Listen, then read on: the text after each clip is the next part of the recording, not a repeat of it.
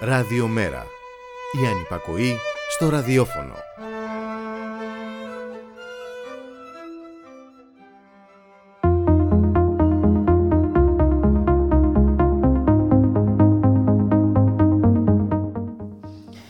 Σαν να μην υπάρχει αύριο η επιθετική, κοινική και ανάλγητη πολιτική αυτής εδώ της κυβέρνησης. Σαν να βιάζεται να εκτελέσει συμβόλαια, να κλείσει εκκρεμότητες που είχαν ξεφύγει από τον έλεγχό της κατά την ατυχή τετραετία απουσία της από την κληρονομικό δικαίο νομή της εξουσίας. Επιθετική κυβέρνηση των μικρών και μεγάλων εγκλημάτων. Αλλά η θερινή ραστόνη και τα μπάνια του λαού δεν μένουν πια εδώ. Γιατί και αυτή ακόμα η ανάσα έχει χαθεί για τους πολλούς. Επιθετικές κυβερνητικές δράσεις παντού, σε όλα τα επίπεδα, με ένα εκδικητικό μένος σε κάθε τι δημιουργικό, ελπιδοφόρο, διεκδικητικό. Ξύλωμα αρχαίων, τσιμέντομα της Ακρόπολης, ρέματα παζώνονται. Δέντρα σε πυκνοκατοικημένες περιοχές κόβονται για να στεγαστούν μικρά παιδιά σε κοντέινερς. Φυτεμένες ανεμογεννήτρε στις κορφές των βουνών, το μεγάλο τους όραμα. Παιδιά αποκλείονται από την εκπαίδευση. Μια κυβέρνηση εναντίον όλων, εκτός των ολίγιστων φίλων της. Οι άριστοι, ωστόσο, αποδεικνύονται αμόρφωτοι και αμαθεί και θεωρούν ότι μπορούν να παρακάμψουν τον νόμο της φυσικής περιδράση και αντίδρασης. Και οι αντιδράσεις είναι παντού ορατές. Στα νησιά και στα βουνά που οι κάτοικοι αντιστέκονται στις ανεμογεννήτριες. Στις γειτονιές της Αθρίνας που αντιδρούν στο ξερίζωμα των δέντρων. Στη Θεσσαλονίκη που λένε όχι στον τεμαχισμό των αρχαιοτήτων. Στους μαθητές και γονείς που διαμαρτύρονται για τις άδικες βάσεις αποκλεισμού χιλιάδων υποψηφίων από τα ανώτατα εκπαιδευτικά ιδρύματα. Παγκόσμια ημέρα εγκεφάλου σήμερα και οι μαζικές λοβοτομές που οραματίζεται η κυβέρνηση θα μείνουν όνειρο θερινής νυχτός. Και σαν σήμερα το 2018 έφυγε από τη ζωή ο μεγάλος Μάνος Ελευθερίου.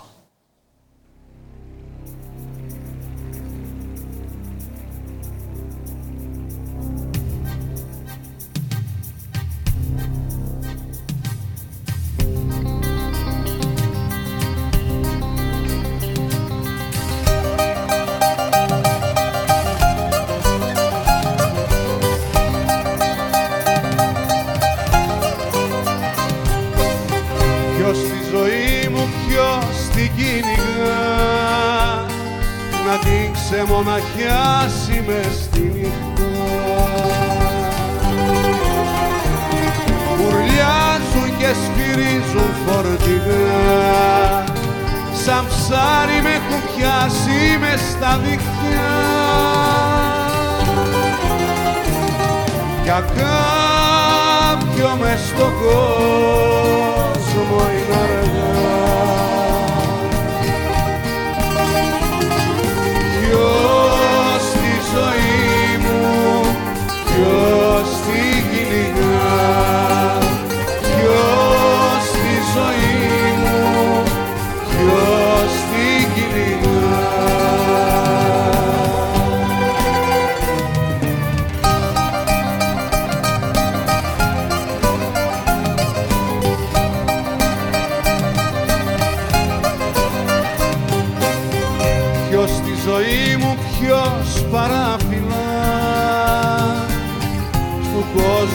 στενά ποιος σημαδεύει.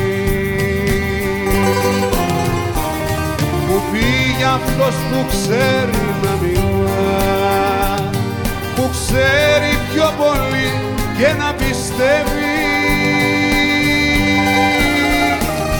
Για κάποιον μες στον κόσμο είναι αργά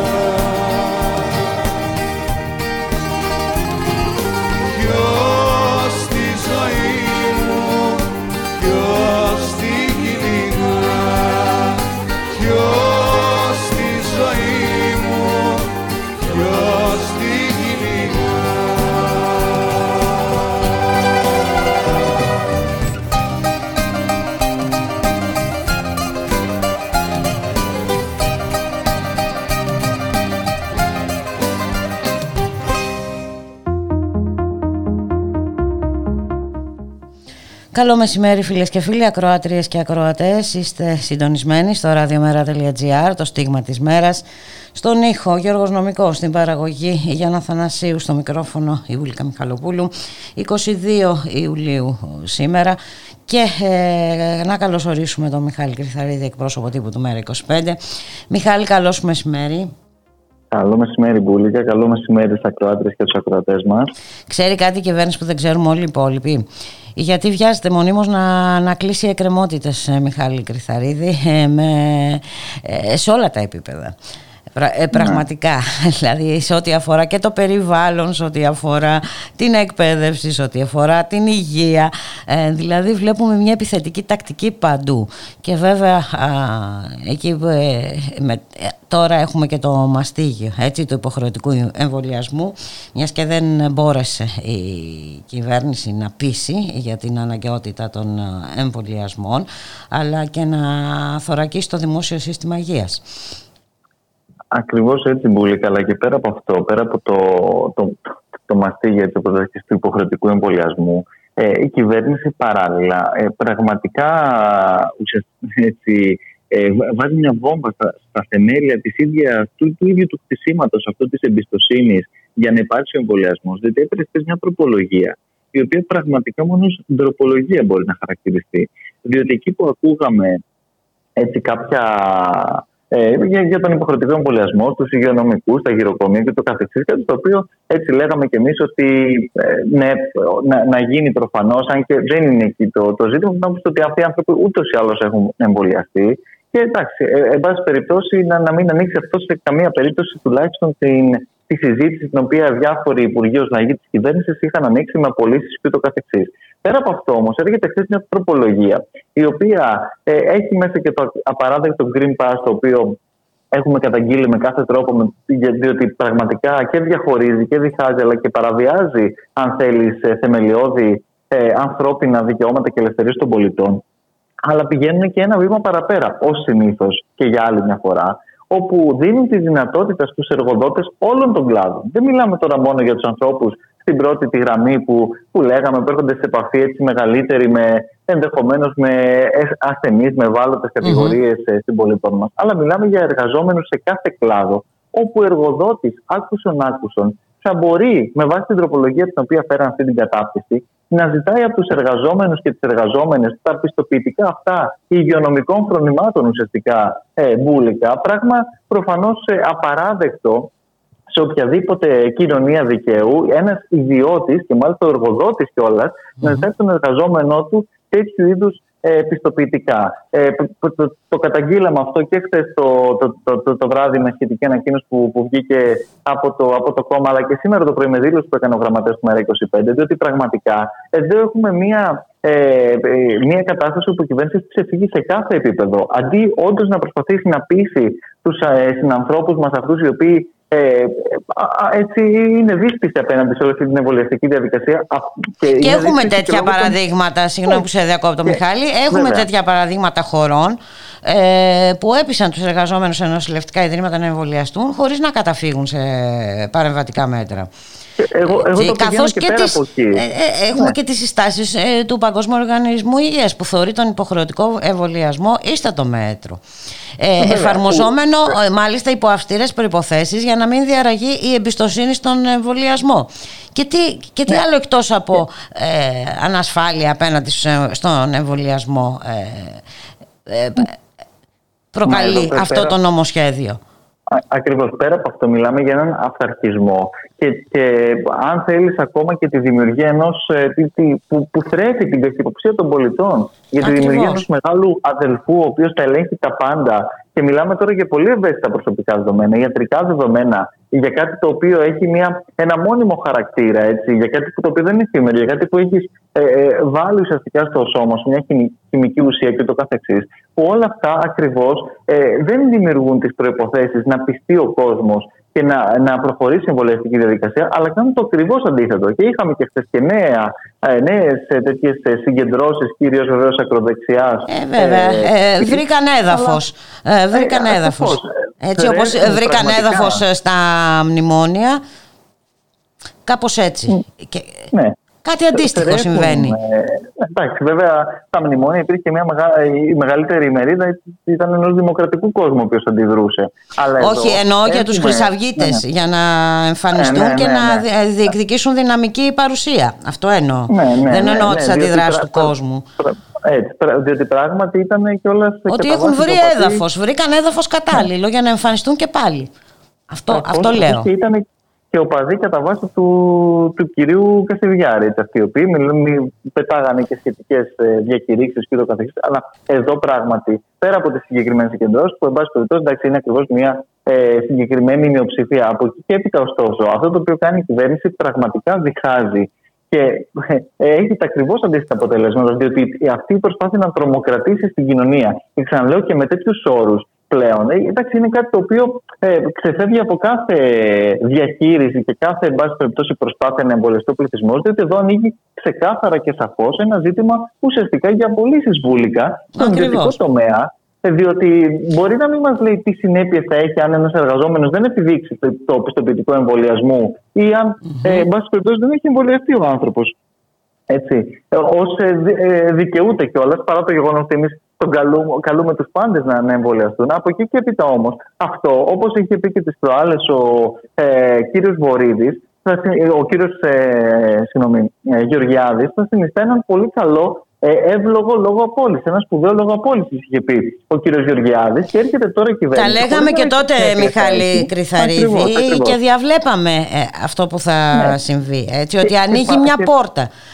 Ανοίγει μια πόρτα και πατούν και όλα τις διατάξεις των ευρύτερων και γενικότερων νομοσχεδίων που έχουν φέρει στη, στη Βουλή και με τον νόμο Χατζηδάκη και με όλα αυτά τα οποία ήδη έχουν δημιουργήσει ένα πλαίσιο και έρχονται πάνω εκεί τώρα και, ε, και πατάνε και δημιουργούν μια τέτοια πραγματικά παράδεκτη συνθήκη που δεν μπορεί να οραθεί υπό κανένα πρίσμα διαχείρισης ε, και αντιμετώπισης της πανδημίας, υπό κανένα πρίσμα ε, ουσιαστικά αύξησης της, ε, του, του, του εμβολιαστικού ρυθμού. Έχει τα ακριβώς αντίστοιχα αποτελέσματα. Εμείς το καταγγέλουμε. Θεωρούμε ότι οι πολίτες για λόγους ε, αυτοπροστασία και αλληλεγγύης πρέπει να εμβολιαστούν και να έτσι, συμπράξουν σε αυτή την, την κοινή προσπάθεια. Από εκεί και έπειτα όμως όλη αυτή η πολιτική της κυβέρνησης, αυτός ο αυταρχισμός τον οποίο επιδεικνύει, δυστυχώς για άλλη μια φορά υποσκάπτουν την κοινή προσπάθεια που δεν έδωσε ποτέ η κυβέρνηση και η πολιτεία, αλλά δίνουν διαρκώς οι υγειονομικοί, οι πολίτες και όλοι αυτοί οι άνθρωποι που μας απάντησαν καθημερινά δίνουν τη μάχη απέναντι στον ιό. Και το ίδιο συμβαίνει και σήμερα,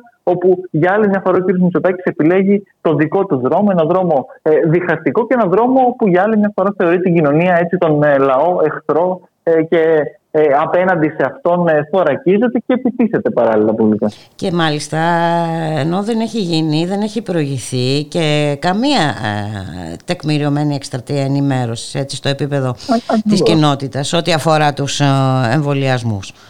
Μα, Μαμπούλικα έχουν μοιραστεί πακτολή χρημάτων με τις διάφορες λίστες, ε, πέτσα και ούτω καθεξής οι οποίες υποτίθεται ότι ήταν σε αυτή την κατεύθυνση και σε αυτή τη λογική της ενημέρωσης των πολιτών και της εξτρα... εκστρατείας αυτής αρχικά. Για την, Εντάξει, για τώρα τι ενημέρωση είναι, φοράτε μάσκα ή. Ε, Ακριβώς, ακριβώς. Αλλά εν πάση περιπτώσει βλέπουμε ότι ακόμα και αυτό έτσι είναι ένα φιάσκο και απλώς έγινε για να ε, συγκεκριμένα μέσα και το, τα συστημικά κατά βάση να έχουν μια συγκεκριμένη λογική εκφορά της κυβερνητικής προπαγάνδας.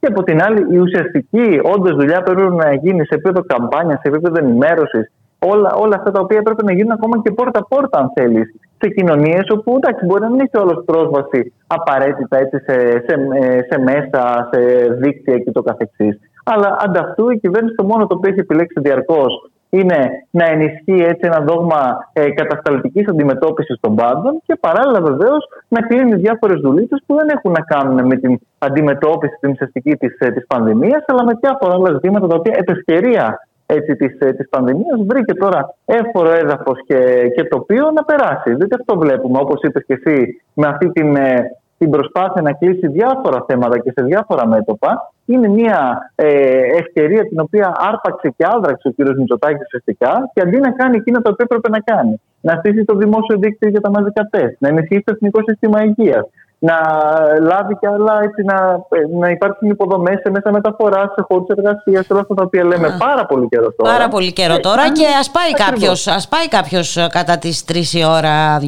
3, 3.30. Ε, ναι, ναι. Λίγο μια βόλτα έτσι να, στο μετρό, στο τρένο. να, να δει τι γίνεται. Ε, ε, βέβαια. Ναι. Και το πρωί, αλλά και ειδικά δεν ξέρω, ε, αυτές τις ώρες εχμής, ε, τις με, μεσημεριανές, εντάξει, γίνεται το, το, το, έλα να δεις. Ναι. Ε, και έχουμε και μειωμένα δρομολόγια. Και έχουμε και μειωμένα δρομολόγια. Και γνωρίζουμε ότι ε, μπορεί να προσβληθείς έστω και, ε, και, και εμβολιασμένος. Έτσι. Γιατί... Και γι, αυτό, γι' αυτό το λόγο εμείς Μπούλικα τονίζουμε ακόμα και τώρα, διότι και με τα ε, παραδείγματα εντός εισαγωγικών της Μικόνα και με αυτό το οποίο βλέπουμε το τελευταίο διάστημα με τη μετάλλαξη ΔΕΛΤΑ, αν ένα μάθημα θα έπρεπε να πάρει η κυβέρνηση, είναι ότι το δημόσιο δίκτυο για τα μαζικά τεστ έπρεπε να έχει στηθεί και αν δεν έχει στηθεί να στηθεί έστω και τώρα. Διότι ακριβώς και με τον εμβολιασμό βλέπουμε ότι οι άνθρωποι μεταδίδουν εντάξει, σε, σε μικρότερο βαθμό βεβαίως. Εντάξει, είναι μικρότερη η κίνδυνη να νοσήσει σοβαρά ή να νοσηλευτείς σε, σε μεθ. Αλλά υπάρχει μετάδοση. Είναι ακριβώς αυτό. Έτσι. Και, και γι' αυτό θα έπρεπε να γίνεται η χνηλάτιση, η επιτήρηση, όλα αυτά τα οποία δεν γίνονται δυστυχώς. Και όχι απλώς να καταφεύγουμε έτσι σε μεθόδους και τακτικές. Αλλά εδώ ε, μιλάμε για μια κυβέρνηση μπουλικα που ενώ ε, αρχικά δεν έκανε ό,τι δεν έκανε. Στη συνέχεια ε, πόνταρε τα πάντα στο εμβόλιο το οποίο άργησε και στο οποίο είχε τεράστια ευθύνη και η κυβέρνηση και η Ευρωπαϊκή Ένωση στον τρόπο εν πάση που ξεκίνησε ο εμβολιασμός και το καθεξής. Και στο τέλος πόνταρε τα πάντα στην αυτοδιάγνωση και στο self τεστ, το οποίο επίσης αποδείχθηκε ένα τεράστιο φιάσκο. Τώρα πλέον αποσύρθηκε από το self test αλλά κάπου το διατήρησε, κάπου το, το, ε, το, το απέστησε. Δηλαδή, και καταφεύγει τελικά στη μόνη μέθοδο που ξέρει. Έτσι, στη μέθοδο την κατασταλτική καταστολή, απαγόρευση, υποχρεωτικότητα και, και ναι. ακριβώς και ατομική ευθύνη. Δηλαδή και... μετάθεση όλων των ευθυνών στους πολίτες ε, και απεμπόληση της οποιασδήποτε υπόνοιας έστω για, για ευθύνες από την κυβερνητική πλευρά, η οποία βεβαίως τα έχει κάνει όλα περίφημα, τα έχει κάνει όλα άριστα και, και σωστά. Και δεν, και δεν είναι, μόνο, δεν είναι μόνο, μόνο το θέμα των εμβολιασμών, Μιχάλη. Ε, βλέπουμε και σε θέματα μικρότερης εντός εισαγωγικών ε, σημασίας. Ε, σημεία και τέρατα. Δηλαδή εδώ σε δύο περιοχές της ε, Αθήνας έτσι, σε δύο πυκνοκατοικημένες περιοχές της Αθήνας που, δηλαδή το πράσινο ψάχνεις μετά κι άλλα να το βρεις μιλάω για τα Πατήσια και την Κυψέλη ναι, ναι, ναι. Ε, πάει ο Δήμος να κόψει δέντρα για να κάνει τι για να, για να βάλει κοντέινερς να στεγαστούν παιδιά της προσχολικής ηλικίας δηλαδή ναι. ε, εντάξει το ακούς και δεν ξέρω κάπου ναι. λες χάνεται η λογική ε, οτιδήποτε μετά στο σκηνιά με εντολή χαρδαλιά μπαζώνονται ρέματα δηλαδή ναι, ναι, ε, μετά από όλα αυτά που έχουμε ζήσει έτσι, με όλη αυτή την, ναι, ναι. την ε, κλιματική αλλαγή που υπάρχει ε, το βλέπουμε καθημερινά. Ας δούνε λίγο, ας κοιτάξουν στη Γερμανία ας κοιτάξουν στην Κίνα. Ε, που τα νερά μπήκαν μέσα στο μετρό, στο μετρό. Και, ναι, και εδώ δεν θέλουμε να αφήσουμε τίποτα όρθιο. Ε, Μπούλη είναι πραγματικά τραγικό αυτό το οποίο συμβαίνει. Όντως και αναφέρθηκε σε αυτά τα ε, τα περιστατικά. Και εδώ βέβαια είναι και διαχρονικές, θα πω εγώ, οι ευθύνες των μνημονιακών. Σαφώς ε, και είναι, Μιχάλη, έχουμε... αλλά εδώ πάει, δηλαδή πάει να ε, ξεφεύγει τελείως πια το αφώς, πράγμα. Αφώς. Δηλαδή. Απλά, ας πούμε, το ζήτημα της προσχολική αγωγής. Έτσι, η προηγούμενη κυβέρνηση του ΣΥΡΙΖΑ είχε θεσπίσει την υποχρεωτική αυτή δίχρονη προσχολική αγωγή και καλώς έκανε. Εγώ δεν θα σου πω ότι ήταν ένα βήμα στην λάθος κατεύθυνση. Αλλά δεν φρόντισε βεβαίως να εξασφαλίσει τους απαραίτητους πόρους για να γίνει κάτι τέτοιο. Και επειδή διαχρονικά όλες οι μνημονιακές κυβερνήσεις έχουν ε, καταδικάσει ουσιαστικά τη δημόσια εκπαίδευση στην πλήρη υποχρηματοδότηση, έχουμε φτάσει αυτή τη στιγμή στο σημείο τα κοντέινερ να είναι η, η μόνιμη έποδος και λύση για κάθε στέγαση σε προσχολική ε, αγωγή και να έχουμε φτάσει ακριβώς στο σημείο να ξυλώνονται μικρά πάρκα και μικροί ε, χώροι ανάσταση και πρασίνου έτσι, στον αστικό ιστό, στον πυκνοκατοικημένο και όλα αστικό ιστό, για, και να βλέπουμε τα, τα σημερινά σκηνικά, όπως είπες και εσύ, που στην Κυψέλη αυτή τη στιγμή έχουν στείλει και τα ΜΑΤ. Και τα ΜΑΤ, με τη γνωστή τακτική τους για να επιβάλλουν ε, το αποφασίζουμε και διατάσσουμε, μιας και ούτε η δημοτική αρχή του, του κυρίου Μπακογιάννη, ούτε η πολιτεία φρόντισε να κάνει μια. να διαβουλευτεί έστω με τους κατοίκους, να δει τι, τι, πώς μπορεί να γίνει και να λυθεί το ζήτημα. Σε καμία περίπτωση το ζήτημα δεν λύνεται με αποξήλωση των δέντρων, εγκατάσταση κοντέινερ πάνω σε ρέματα και όλο αυτό το οποίο βλέπουμε. Ναι, και βλέπουμε και στο Σκηνιά, έτσι. Χωρίς καμία ε. άδεια και με εντολή του Νίκου Χαρδαλιά, ε, μπαζώνεται ρέμα. Ναι. Και, εντάξει, και, και μετά θα, θα ψάχνουμε να δούμε πάλι ακριβώς τα αίτια των, ε, των ε, ε, πλημμυρών. και των καταστροφών που προκαλούν. Ναι, και, και, και όχι μόνο, εγώ να σου πω και σε ένα άλλο ε, υπόδειγμα προς αποφυγή, το, το ζήτημα στα, στα αρχαία στη, στη Βενιζέλου Μπούλικα, όπου επίσης σήμερα οι κάτοικοι έχουν ξεκινήσει έναν συμβολικό αποκλεισμό εκεί από το πρωί Ναι, και το ναι. απόγευμα στις 7 Υπάρχει έχουν και μια νέα συγκέντρωση. μεγάλη συγκέντρωση, ακριβώς, όπου έχει ξεκινήσει ήδη ο τεμαχισμός και η απόσπαση... Και στέλνουν έτσι, των- των φωτογραφίες με αρχαιοτήτων. τις αρχαιότητες ας πούμε σε νάιλον.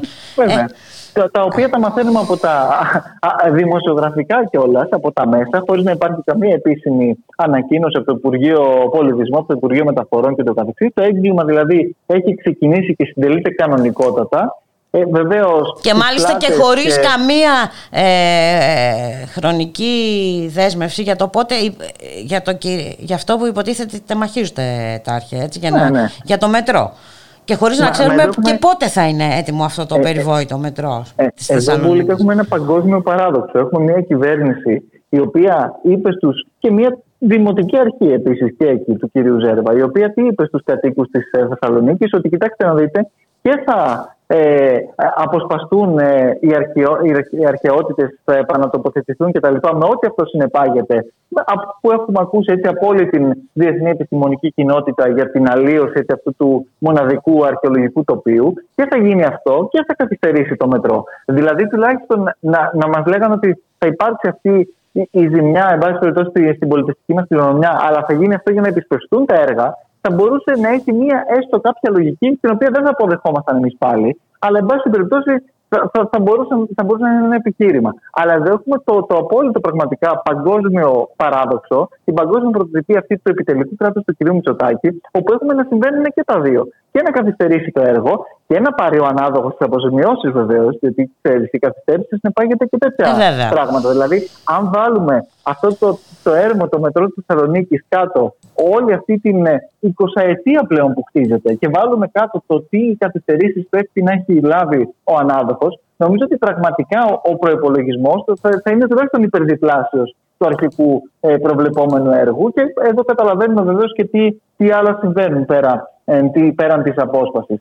Αλλά όλα αυτά δυστυχώς έχουν και την έγκριση του, του Συμβουλίου της Επικρατείας, μιας συχνή μειοψηφία, αλλά εν πάση περιπτώσει που νομιμοποίησε αυτό το έγκλημα μπουλικα, έχουν την έγκριση του ΚΑΣ, ενός ΚΑΣ το οποίο βεβαίως έχει φροντίσει η κυρία Μενδώνη να φέρει στα μέτρα και τα σταθμά της. Αλλά πραγματικά μιλάμε για. για- Έχουμε για και μια... μια α, απόφαση του Συμβουλίου της ε, ε, Επικρατείας και Ναι, εδώ ναι, πρέπει ναι. να πούμε ότι η τέος πρόεδρος του Συμβουλίου της Επικρατείας έτσι, ε, στην έμιστη θέση της νέας αρχής που μέλεται να διαχειριστεί τα χρήματα με το Ταμείο Ανάκαμψης. Δεν ξέρω, δηλαδή Ναι. εδώ δημιουργούνται και διάφορα Η- η κυρία ερωτήματα ας πούμε, Σάρπεν, για το, ναι. το ρόλο που Κοίταξε. έπαιξε στην, ε, αυτή Ναι, την, ναι. ε, την ε, απόφαση του Συμβουλίου που ήταν οριακή. Ναι. Έτσι, 13 υπέρ της Ε, απόσπασης, 12 α- κατά. ακριβώς. Μπούλια, κοίταξε να δεις, εμείς το έχουμε πει πάρα πολλές φορές στο ΜΕΡΑ25 ότι αυτή η λογική των περιστρεφόμενων θυρών, διότι το έχουμε ξαναδεί αυτό το έργο, αν θέλεις, και με την πρόεδρο της Δημοκρατίας τη σημερινή, την κυρία Σακελαροπούλου.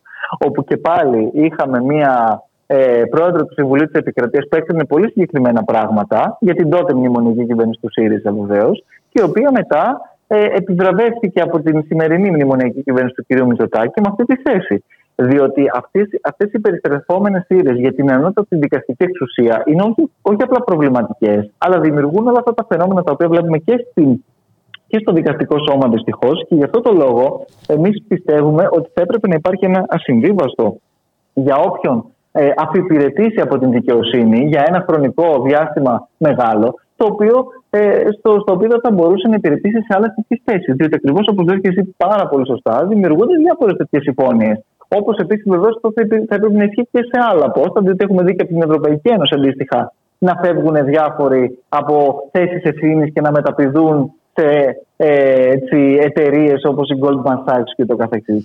Αλλά αυτό εντάξει, πραγματικά είναι ένα τεράστιο ζήτημα το οποίο. Είναι, είναι, είναι πολλά τα ζητήματα, Μιχάλη. Δεν ξέρεις πραγματικά από ναι. πού να αρχίσεις και πού να τελειώσεις. Απλά όλα αυτά τα ζητήματα ακριβώς δημιουργούν στον κόσμο την εντύπωση και την αίσθηση, η οποία και εύλογη και δικαιολογημένη είναι, ότι εδώ υπάρχει μια πολιτεία και μια κυβέρνηση η οποία ε, δεν λειτουργεί σε καμία περίπτωση με όρους ε, δημοσίου συμφέροντος και γι' αυτό ακριβώς χάνεται η όποια εμπιστοσύνη. Για να γυρίσω και στο πρώτο ζήτημα ναι, το οποίο Χάνεται η εμπιστοσύνη, και, α, αλλά. Και δεν μπορούν οι πολίτες ε, σε καμία περίπτωση να πιστούν και γι' αυτό είμαστε και εκεί που είμαστε έτσι, σήμερα με, με, τα ποσοστά και του εμβολιασμού αλλά και ευρύτερα έτσι με την όλη κατάσταση που Πάντως, ε, να κρατήσουμε το θετικό και να κλείσουμε με αυτό ο Μιχάλη Κρυθαρίδη. Το θετικό είναι ότι υπάρχουν αντιστάσεις.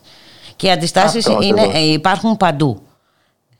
Έτσι, Όπου εκδηλώνονται ε, τέτοιες ενέργειες επιθετικές της κυβέρνησης υπάρχουν και οι ανάλογες απαντήσεις. Λοιπόν, ο αγώνας ναι. συνεχίζεται. Δεν σταματάει. Και, δεν σταματά, ακριβώς. Ακόμα και ε, μέσα στον Ιούλιο. Και, ε, εδώ είμαστε. Ε, παντός καιρού. Έτσι, ακριβώς. Ε, τα μάτια είναι εντάξει για κάθε περίπτωση. Να σε ευχαριστήσουμε πάρα πολύ, Μιχάλη Κρυθαρίδη. Να σε καλά, καλή συνέχεια. θες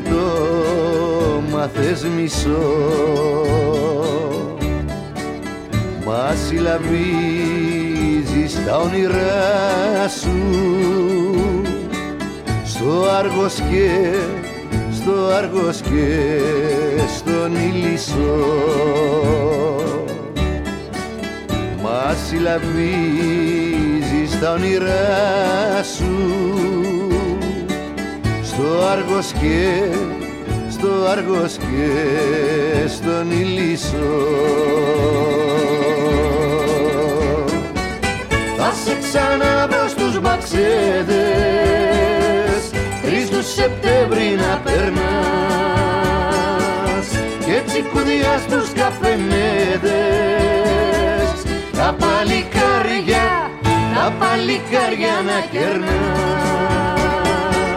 Θα σε ξαναβρω στους μπαξέδες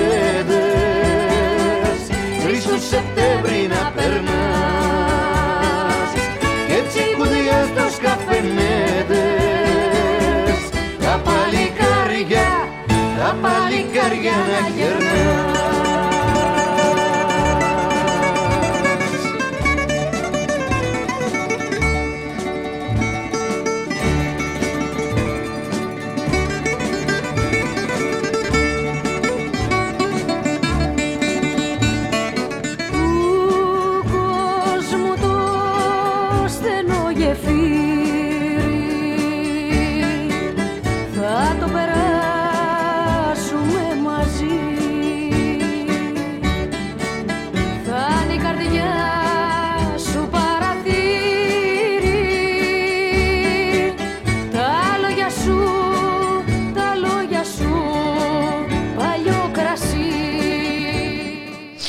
Ραδιομέρα.gr, η ώρα είναι 1 και 28 πρώτα λεπτά και πάμε στην Θεσσαλονίκη. Έχουμε συλλογικό όχι στην προσπάθεια δημιουργίας τετελεσμένων από την Αττικό Μετρό και από την κυβέρνηση που άφησαν να διαρρεύσουν ε, φωτογραφίες από την έναρξη της καταστροφικής απόσπασης των ε, αρχαίων στο σταθμό Βενιζέλου.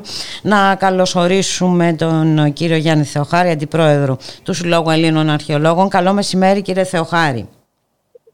Ε, γεια σας από τη Θεσσαλονίκη. Είχαμε απεργία δικής σας και του Συλλόγου Εκτάκτων Αρχαιολόγων και, και το πρωί είχατε και συγκέντρωση στο σκάμα του Μετρό. Ναι. Η... Ο σύλλογός μας, ο Σύλλογος Ελλήνων Αρχαιολόγων, αλλά και ο Σύλλογος Εκτάκτων Αρχαιολόγων, κήρυξε ε, για σήμερα ε, μια 24ωρη απεργία ε, προκειμένου να δηλώσουμε την ε, αντίδρασή μας σε αυτό το οποίο προβλέπεται να ε, ξεκινήσει στην περιοχή του σταθμού Βενιζέλου. ήδη όμως ο σύλλογός μας έχει κηρύξει απεργία από πανελλαδική από, όλα, από όλες τις εργασίες που αφορούν στο θέμα της εκτέλεσης της πολιτικής απόφασης για την λεγόμενη απόσταση και επανατοποθέτηση των αρχαιοτήτων του ΜΕΤΟ.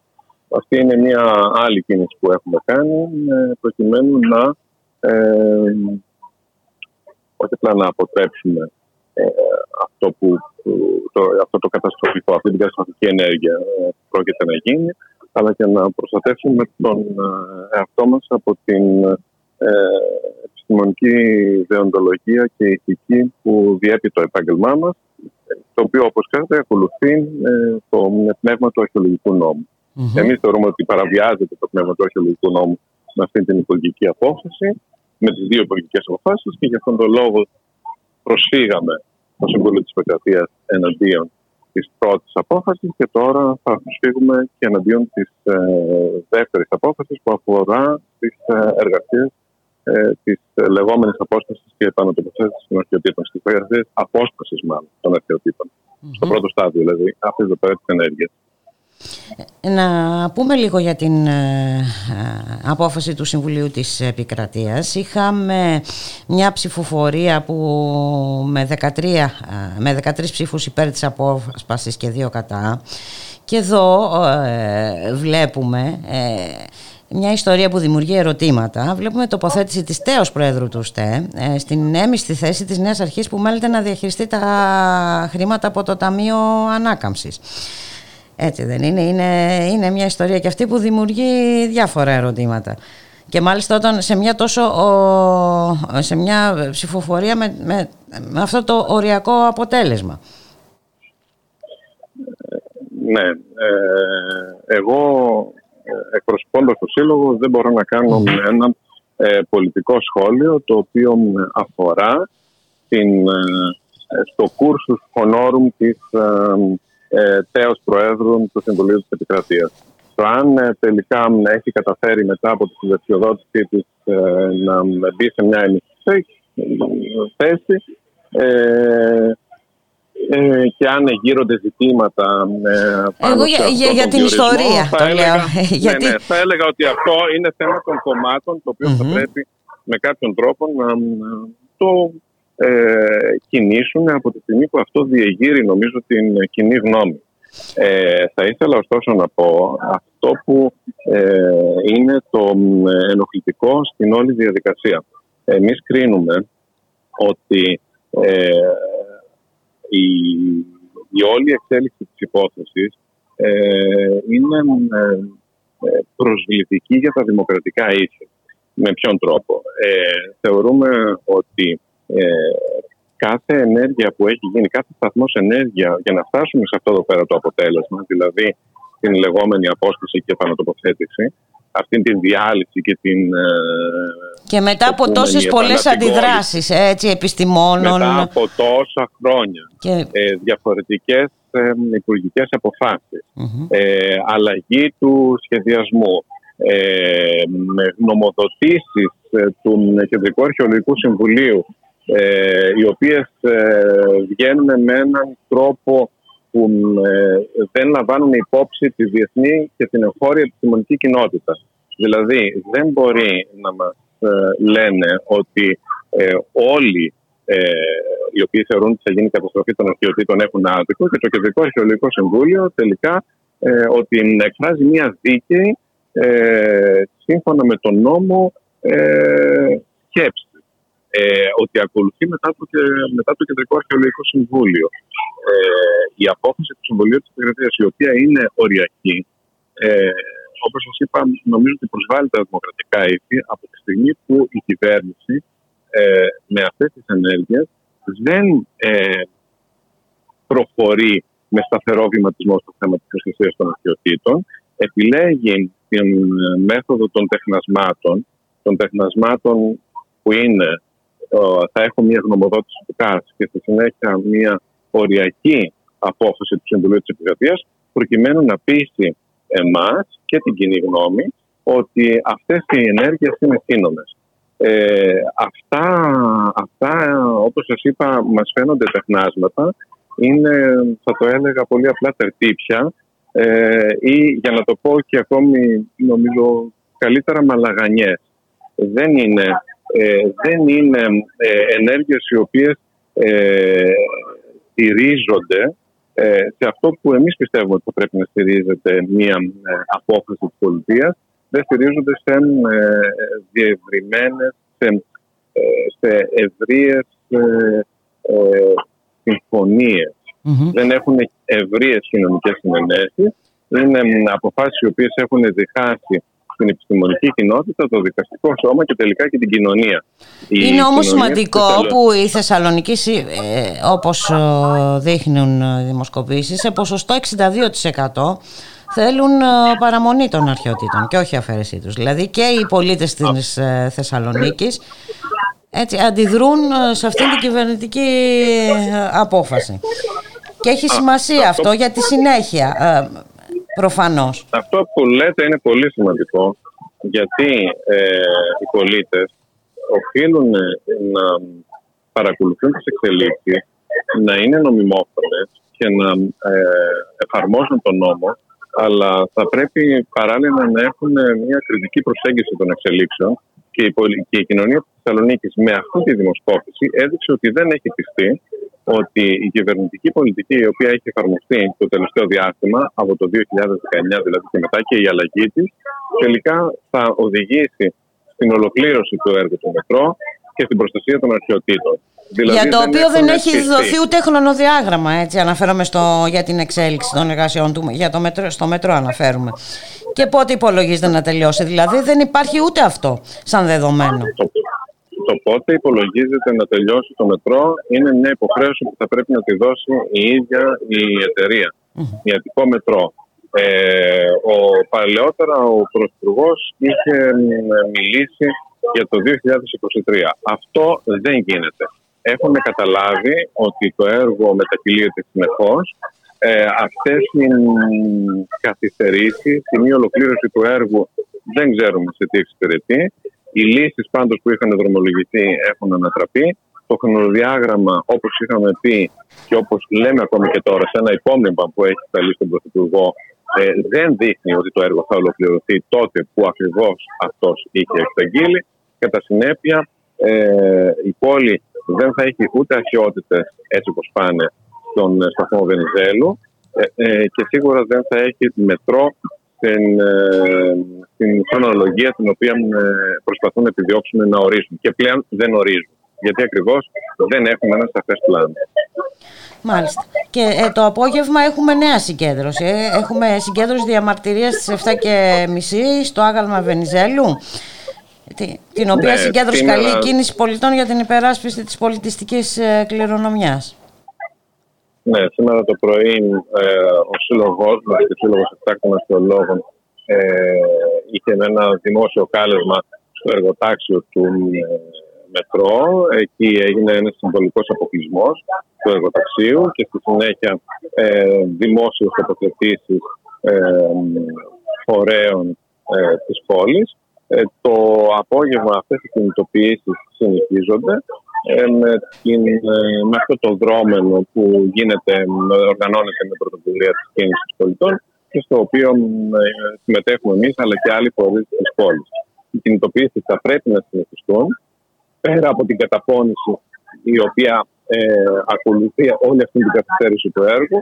Η, η υπόθεση του Μετρό της Θεσσαλονίκης δεν θα πρέπει να εγκαταλειφθεί σε αυτή την ε, δυσάρεστη ε, εξέλιξη η οποία θα ε, ξεκυλιάσει από, την, από το κέντρο της Βυζαντινής πόλης το ίδιο το παρελθόν απλά και μόνο για λόγους τους οποίους εμείς ακόμη δεν έχουμε καταλάβει. Μάλιστα. Ε, τι θα κάνετε στην συνέχεια εσείς ως Σύλλογος Ελλήνων Αρχαιολόγων; Μας είπατε τις κινήσεις σας. Σας είπα ότι ε, σκοπεύουμε να προσφύγουμε στο Συμβούλιο της επικρατειας ε, κατά της υπουργικής απόφασης της, απόφασης, απόσπασης των αρχαιοτήτων, αυτή δηλαδή που έχει ε, υπογραφεί ε, πριν από λίγο καιρό Ε, και ε, από εκεί και πέρα θα, ε, θα δούμε ποιες είναι οι εξελίξεις και θα φροντίσουμε να έχουμε περισσότερους συμμάχους σε αυτό το έργο, το οποίο είναι μια, δεν αφορά μόνο την προστασία της ε, ε, πολιτικής κληρονομιάς, τη αρχαίας κληρονομιάς στην ίδια της Θεσσαλονίκης, ε, αφορά την ισχύ του αρχαιολογικού νόμου στην Ελλάδα ε, και τελικά την ε, υπεράσπιση των, ε, της θεσμικής συνέπειας σε πράγματα που Της ιστορίας μας, της ιστορίας μας κύριε Θεοχάρη. Να σας ευχαριστήσω. Της ιστορίας αλλά και των θεσμών. Και των θεσμών ε, οι οποίοι θα πρέπει να έχουν μια ε, πραγματική ισχύ ε, και να μην ε, βλέπουμε ευτελισμό ενεργειών με αποφάσεις σαν αυτήν της Θεσσαλονίκης του σταθμού. Αυτή η υπόθεση αφορά όλους και την υπόλοιπη Ελλάδα. Σαφώς και αφορά όλους. Να σας ευχαριστήσουμε πάρα πολύ για την συνομιλία. Καλή συνέχεια. Να είστε καλά. καλά. Εγώ ευχαριστώ. Να είστε καλά. Γεια χαρά.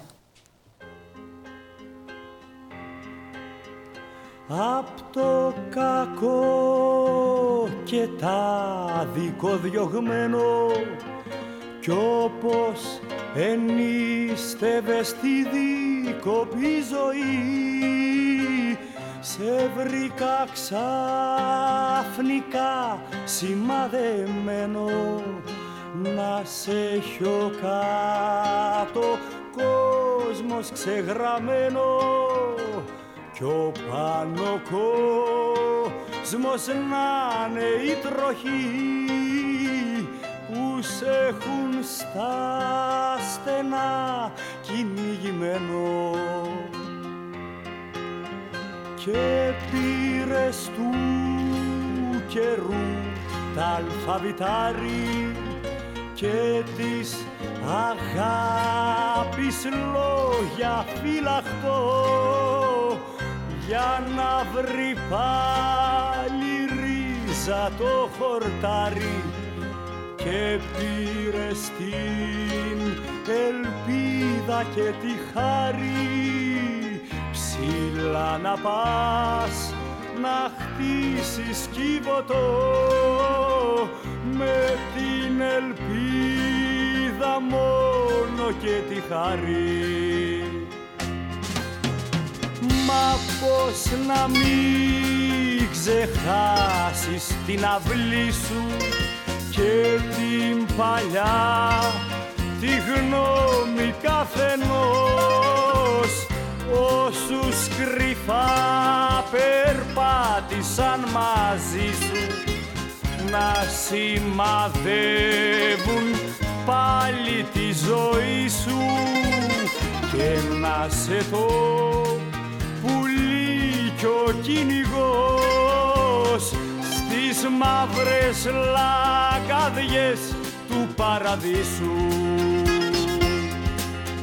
Κρυφά και φανερά σ' ακολουθούνε οι συμμορίες κι οι βασανιστές και ψάχνουν μέρα νύχτα να σε βρουνε μα δεν υπάρχει δρόμος να διαβούνε.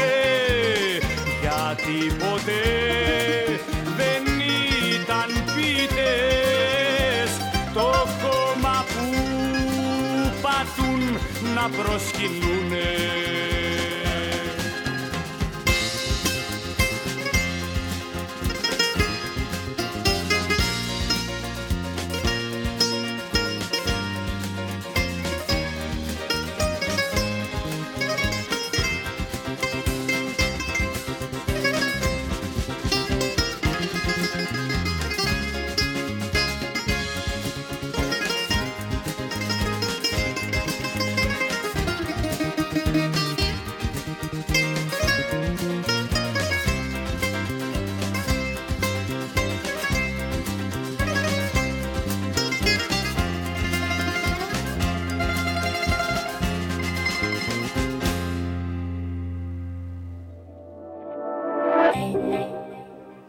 Μα δεν υπάρχει δρόμος να διαβούν γιατί ποτέ δεν ήταν ποιητές. Το χώμα που πατούν να προσκυνούν έχει γράψει ο Μάνος Ελευθερίου. Ραδιομέρα.gr η ώρα είναι 1 και 44 πρώτα λεπτά ε, και πάμε στην ε, Κυψέλη.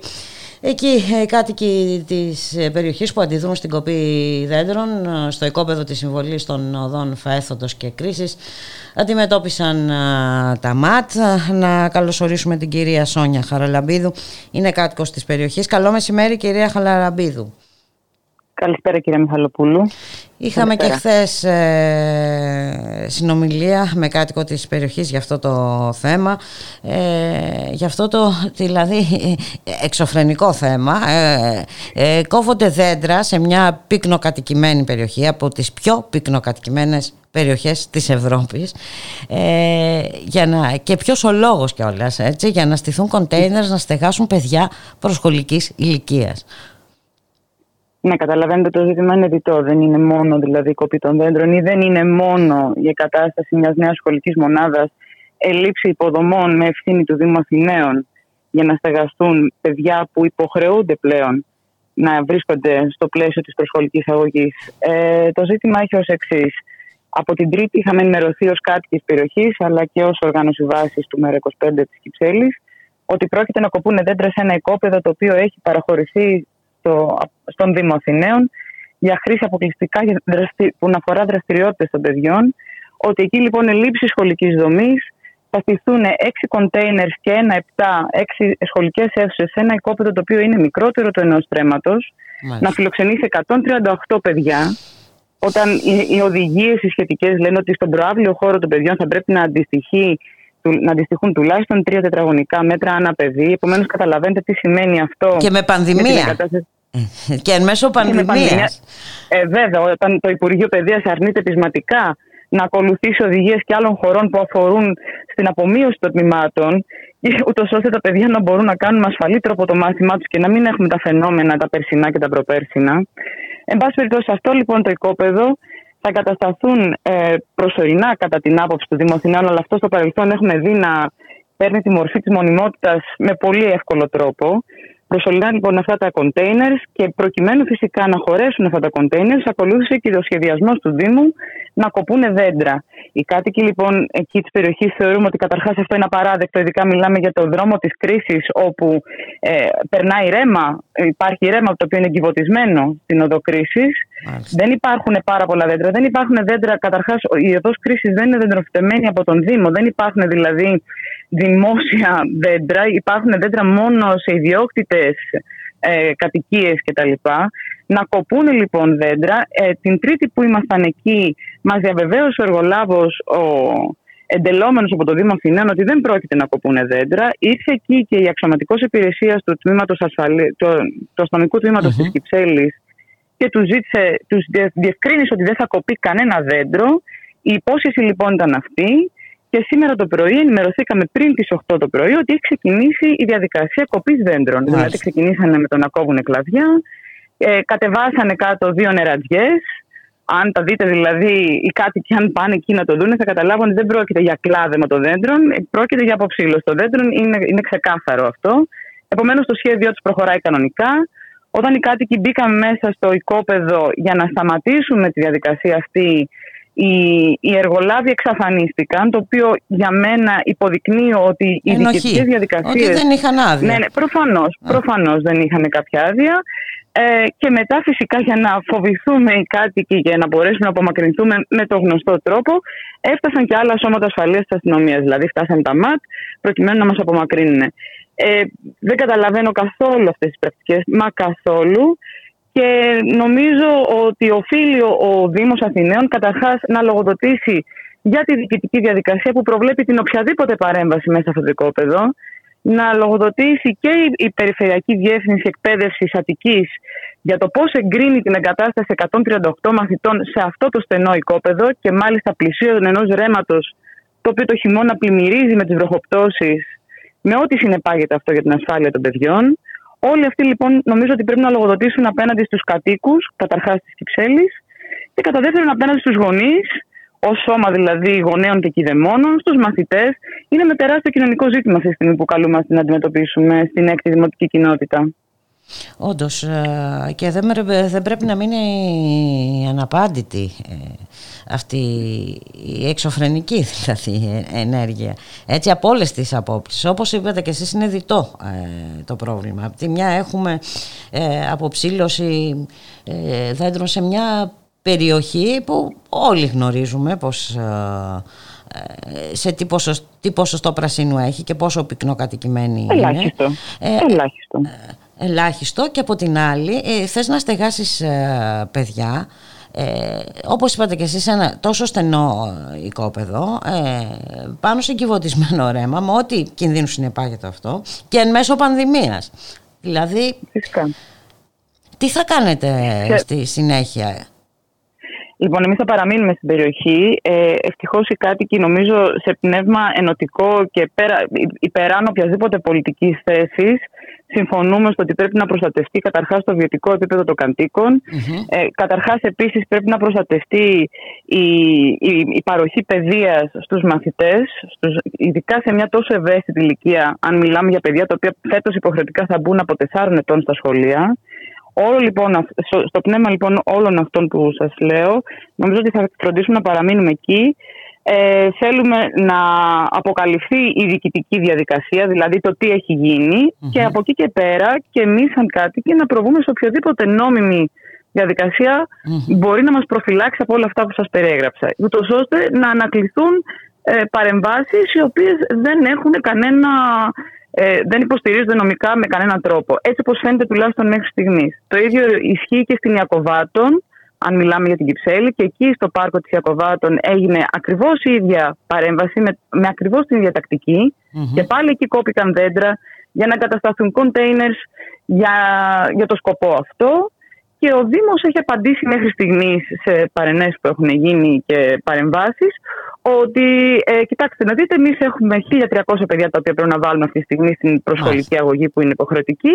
Και... ή, θα τα, ή δεν θα τα βάλουμε στα containers ή mm. και αν δεν τα βάλουμε στα containers θα πρέπει οι γονείς να επιλέξουν την ιδιωτική εκπαίδευση για τα παιδιά τους εφόσον είναι υποχρεωτική. Αυτή είναι η απάντηση του Δήμου μέχρι στιγμής. Αυτή είναι η απάντηση του Δήμου. Προφανώς όμως ε, υπάρχει και αντιπολίτευση στο Δήμο που πρέπει να κινηθεί και αυτή. Έτσι, κάπου... Δυστυχώς είναι ισχυρή με την έννοια ότι αυτή τη στιγμή ο Δήμος Αθηναίων καταφέρει να περνάει ναι. οποιαδήποτε απόφαση θέλει με την πλειοψηφία που έχει, με ό,τι συνεπάγεται αυτό. Αυτό είναι σκέψη μελλοντική για όλους, για όλους μας και για τους ακροατές μας αυτή τη στιγμή, αλλά και για όλους μας. Ε, ε, υπάρχει η τακτική, το αποφασίζουμε και διατάζουμε με την, με την πλειοψηφία που υπάρχει. Τώρα, όλες οι υπόλοιπες φωνές, καλό είναι πρέπει να ακουστούν και πρέπει, να, να ακουστούν και βέβαια, όπως είπα, ε, ε, το θετικό είναι ότι οι κάτοικοι έχουν κατανοήσει πάρα πολύ καλά τι γίνεται και, και είναι αποφασισμένοι να αντιδράσουν σε αυτή την ε, ναι, προοπτική. Αυτό ισχύει. Αυτό Καλούμε είναι. όλους τους κατοίκους της Κυψέλης, αλλά και όχι, και όχι μόνο της Κυψέλης, να υποστηρίξουν αυτή την δράση, την παράσταση διαμαρτυρίας που γίνεται αυτή τη στιγμή. Χρειάζονται μικρές νίκες σε, σε μικρής κλίμακας ε, προβλήματα, σε ό,τι αφορά το σύνολο τέλος πάντων της χώρας μικρής κλίμακας προβλήματα για το σύνολο της χώρας, μεγάλης κλίμακας προβλήματα σε τοπικά επίπεδο, χρειάζεται mm-hmm. υποστήριξη, ούτως ώστε να αρχίζουμε να μετράμε μικρές νίκες απέναντι σε ένα πολιτικό κατεστημένο το οποίο δεν ασχολείται επί της ουσίας ε, με τα προβλήματα που ανακύπτουν κάθε φορά. Αυτή είναι η ταπεινή μου γνώμη. Ε, δεν ασχολείται επί της ουσίας ε, για τη... και αδιαφορεί για τις συνέπειες. Ε, αυτο αυτό είναι. Να σας ευχαριστήσουμε ε, πάρα πολύ κυρία Χαραλαμπίδου. Να είστε καλά. Τα μικρόφωνα ε, μας είναι πάντα ανοιχτά, ε, το ξέρετε αυτό. Ακριβώς. Νομίζω ανατροφοδότηση θα χρειαστεί για το θέμα αυτό. Βεβαίως, στη διάθεσή σας πάντοτε. Να είσαστε καλά. Καλή συνέχεια.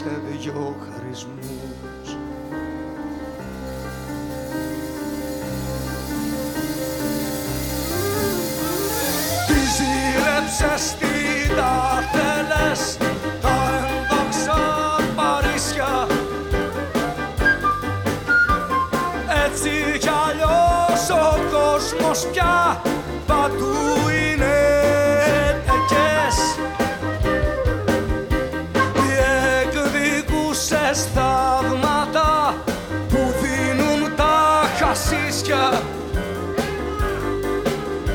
και παρεστήσεις όσων ζουν μέσα στις φύλακες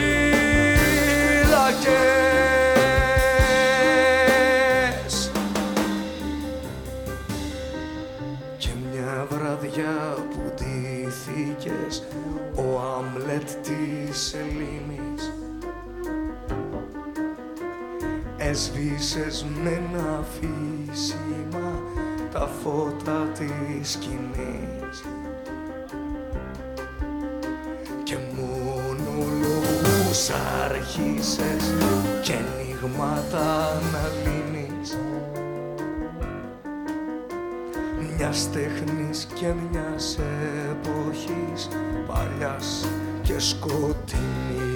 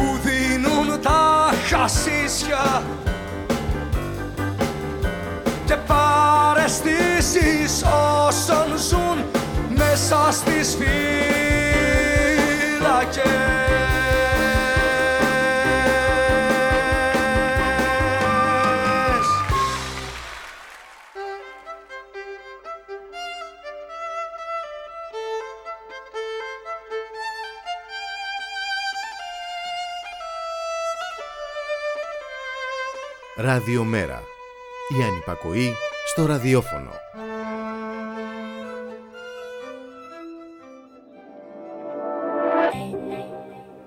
Δύο λεπτά πριν τις δύο, radiomera.gr, στον ήχο ο Γιώργος Νομικός, στην παραγωγή Γιάννα Θανασίου, στο μικρόφωνο η Βιμπούλικα Μιχαλοπούλου και πεδίο για να ξαναβγούν από τις τρύπες τους βρήκαν στο θέμα των εμβολιαστών εμβολιασμών οι καθελογείς χρυσαυγίτες, ρατσιστές και όλα και όλοι οι υπόλοιποι του ιδίου φυράματος.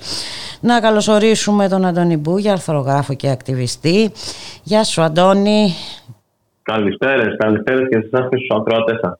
Εμφανίσει η παρουσία τους και στην εχθεσινή συγκέντρωση έτσι στο Σύνταγμα κατά των εμβολιασμών. Βέβαια.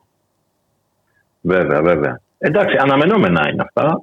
Ε, ε, ούτως ή άλλως είχαμε την εικόνα ότι υπάρχουν διάφορα, έτσι, διάφορες γκρούπες που είναι περισσότερο σε ένα σχετικό περιθώριο, στον δρόμο και τα σχετικά, καθώς επίσης και τα, τα μορφώματα των ε, παρακλαδιών της Χρυσής Αυγής και των διαφόρων υποδιευθυντών και λοιπόν. Ας πούμε, αυτό που, που υπήρχε δυνατότητα να χαρτογραφηθεί χθες ήταν ότι είχαμε τουλάχιστον από τις υπογραφές τους από τα τρικάκια, είχαμε παρουσία από Ελασίν, δηλαδή το, το, το, μόρφωμα του λαγου ε, από το μόρφωμα του Κασιδιάρη, από ένα-δυο λίγο πιο μικρής, αρκετά μικρότερη διάσταση, ε, κάτι πατριώτες αχαρνών και κάτι ορθόδοξες νεολαίες και κάτι τέτοιο.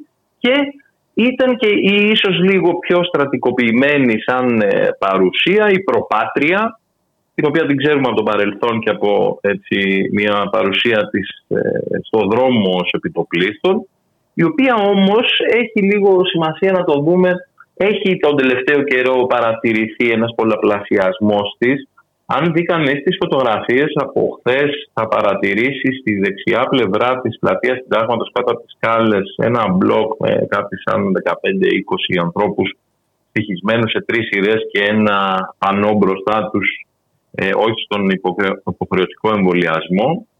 Όπου ε, βλέποντας λεπτομέρειες από τα πρόσωπα τα οποία πάθηκαν αυτό το μπλοκ, μπορούμε να δούμε και τατουάζ ε, με τιμές και περηφάνειες και τέτοια pride and honor με, με ε, τις κατάλληλες γραμματοσυρές, διάφορες ελληνικές σημαίες και, και νεκροκεφαλές και τιμωρούς κλπ.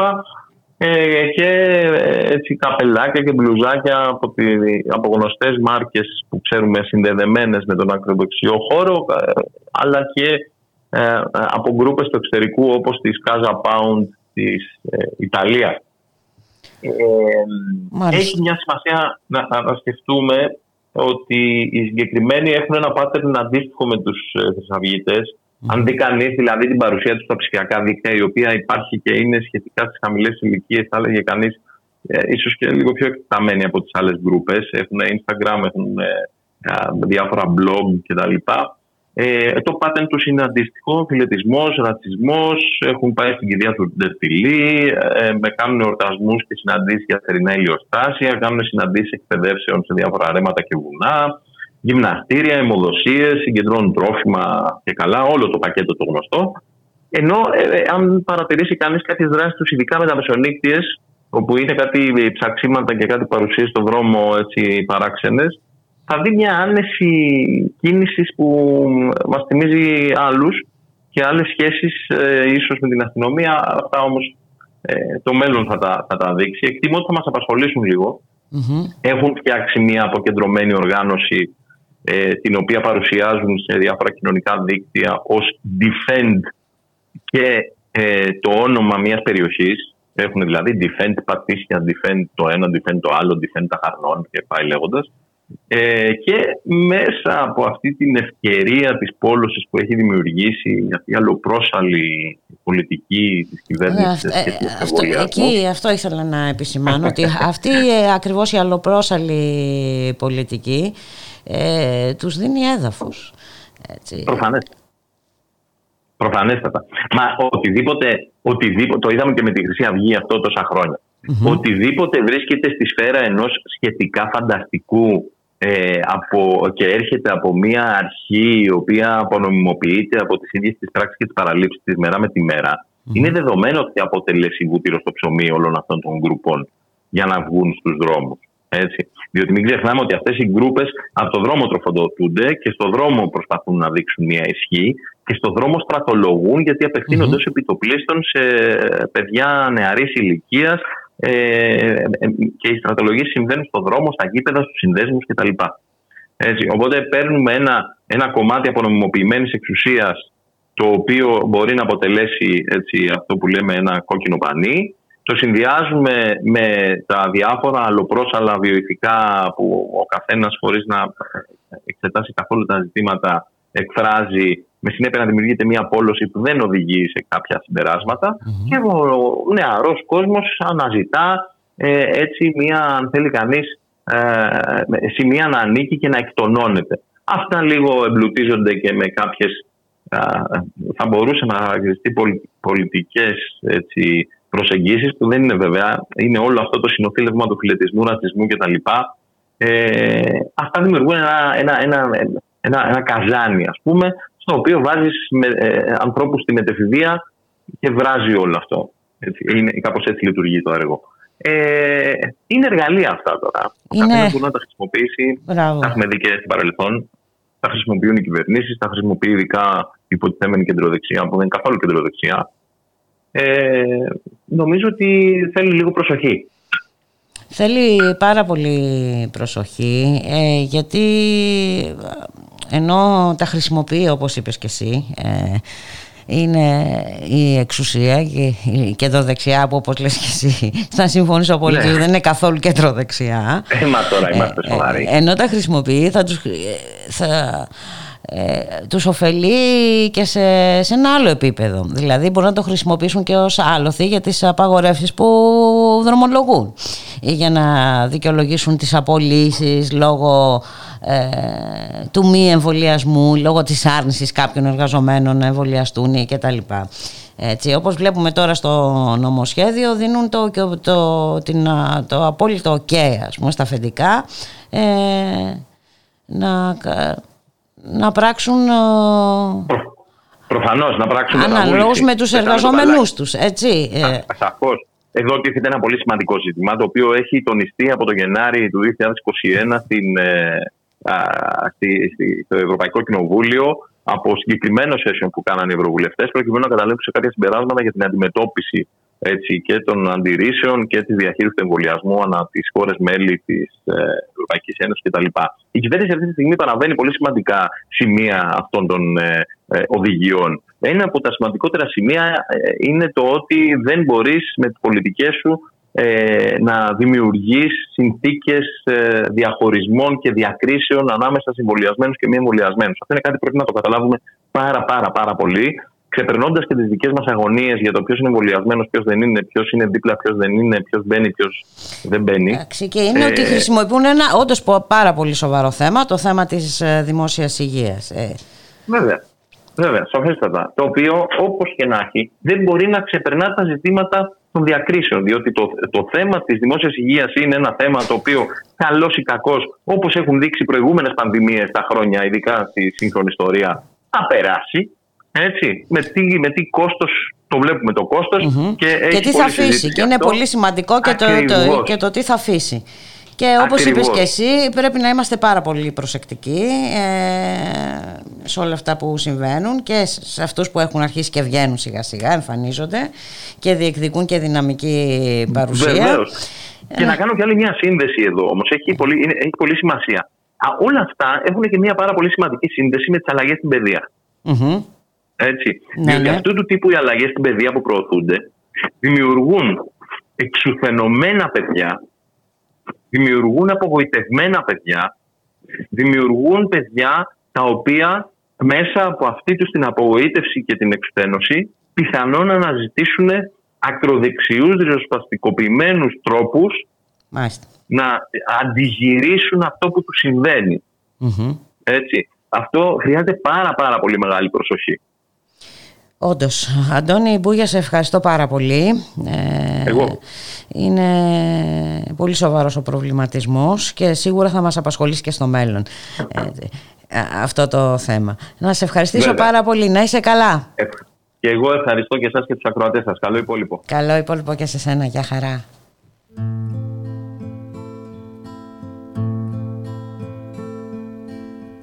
Το τρένο φεύγει στις οχτώ ταξίδι για την Κατερίνη. Νοέμβρης μήνας δεν θα μείνει. Να μη θυμάσαι στις οχτώ να μη θυμάσαι στις οχτώ το τρένο για την Κατερίνη Νοέμβρης μήνας δεν θα μείνει. Σε βρήκα πάλι ξαφνικά. Να πίνει σούζος του Λευτέρη. Νύχτα δε θα έρθεις άλλα μέρη. Να έχεις δικά σου μυστικά έχεις δικά σου μυστικά. Και να θυμάσαι ποιος θα ξέρει. Νύχτα δε θα έρθεις άλλα μέρη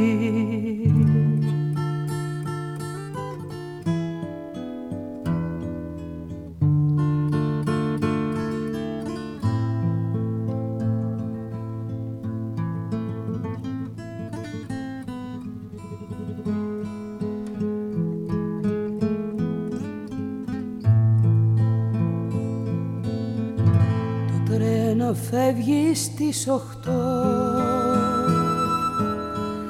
Μα εσύ μοναχός έχεις μείνει. Σκοπιά φύλλα στην Κατερίνη. Μες στην ομίχλη πεντοχτώ. Μες στην ομίχλη πεντοχτώ μαχαίρι στην καρδιά σου γίνει σκοπιά φύλλα στην Κατερίνη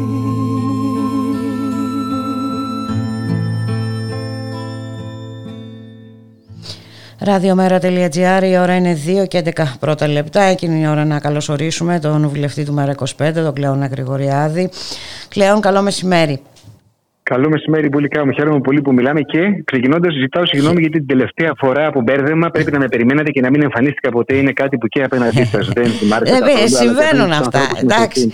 Έτσι, να πούμε και το κλασικό. Ε, συμβαίνουν αυτά στις ζωντανές εκπομπές. Να το πω όμως εγώ το συγγνώμη, γιατί δεν είναι ωραίο να με έχετε μιλήσει στους ανθρώπους μας και εσείς ίδιες να με περιμένετε, οι ίδιοι να με περιμένετε και να μην έρχομαι. Αλλά ήταν ε, λάθος συνεννόηση. Εγώ ποτέ δεν το έμαθα πολύ αργότερα. Δηλαδή ήταν μπέρδεμα μεγάλο. Δεν πειράζει, δεν πειράζει. Δεν πειράζει. Ναι. δεν πειράζει. Να είσαι καλά κι εσύ και από τι να πρώτο ξεκινήσουμε. Είναι, από δηλαδή, το παιδείας νομίζω, από το εκπαιδευτικό. Ε, ναι, το εκπαιδευτικό. Ε, τι να πω ε, για αυτήν την ό,τι, ε, ό,τι Υπουργό. Είχε απομείνει, ό,τι είχε απομείνει, η Γεραμέως είναι πραγματικά σε, σε διαταγμένη υπηρεσία. Ό,τι είχε αφήσει ό,τι είχαν αφήσει όλες οι μνημονιακές κυβερνήσεις, ό,τι είχε μείνει όρθιο, ελάχιστα πράγματα δηλαδή, τα διαλύει, τα ξεριζώνει αυτό το νομοσχέδιο και να ξεκινήσουμε από ένα ψέμα. Ένα ψέμα πολύ συνειδητό και, συστηματικά διακινούμενο από το Υπουργείο Παιδείας φυσικά περί, θα τα έχεις ακούσει και εσύ βουμπουλικά μου, γόνιμο, δίθεν γόνιμων επαφών με τον τομέα της παιδείας του ΜΕΡΑ25. Το είπε η Κεραμέου σε κάθε. Μας ευχαρίστησε πάρα πολύ, ότι ναι. για τη συνένεσή μας κτλ. Έτσι πολιτεύονται αυτοί οι βουλικά μου, με παραπληροφόρηση και ψέματα. Η ενημέρωση από τη μεριά του Υπουργείου και η κριτική μας ε, που ήταν δρυμύτατη κατά τη διάρκεια της ενημέρωσης, το Υπουργείο τη βάφτισε επαφή και συνεννόηση. Και θέλω δημόσια από εδώ, από το βήμα αυτό, να το ξεκαθαρίσω. Και πολύ καλά κάνεις. Απορρίπτουμε με τα δελιγμία, όπως κάποτε απορρίπτεται το θυμάσαι στις δηλώσεις, ε, το νομοσχέδιο της Κεραμέω. Δηλαδή, μας αειδιάζει αυτό το νομοσχέδιο. Και γιατί, για τους εξής λόγους. Ο απότερος στόχος του είναι, κατά τη γνώμη μας, η τελική απαξίωση του δημόσιου σχολείου προς όφελος φυσικά, όπως όλοι ξέρουν, των ιδιωτικών συμφερόντων της εκπαίδευσης. Δηλαδή η παράδοσή του στην αγορά. Ο τρόπος τώρα για να γίνει αυτό. Πρώτα, εφαρμογή της κλασικής μεθόδου διέρη και βασίλευε ενώ στο εκπαιδευτικό προσωπικό. Όπως ανέφερε ο ίδιος ο πρόεδρος του ΟΛΜΕ, και λέω τώρα τα λόγια γιατί τα έχω σημειώσει mm-hmm. σε εισαγωγικά. Το νομοσχέδιο δημιουργεί μια πυραμίδα τρόμου εντός του σχολείου, όπου θα φοβάται ο ένας καθηγητής τον άλλο και όλοι μαζί τον διευθυντή τους, η οποία στην κορυφή έχει τον διευθυντή, ο οποίος πλέον. Θα αποφασίζει για τα πάντα. Έχει. Είναι, είναι διοικητής. Είναι σαν να είναι διοικητής μονάδα στρατιωτικής. Απόλυτες εξουσίες με κλιμάκωση προς τα κάτω.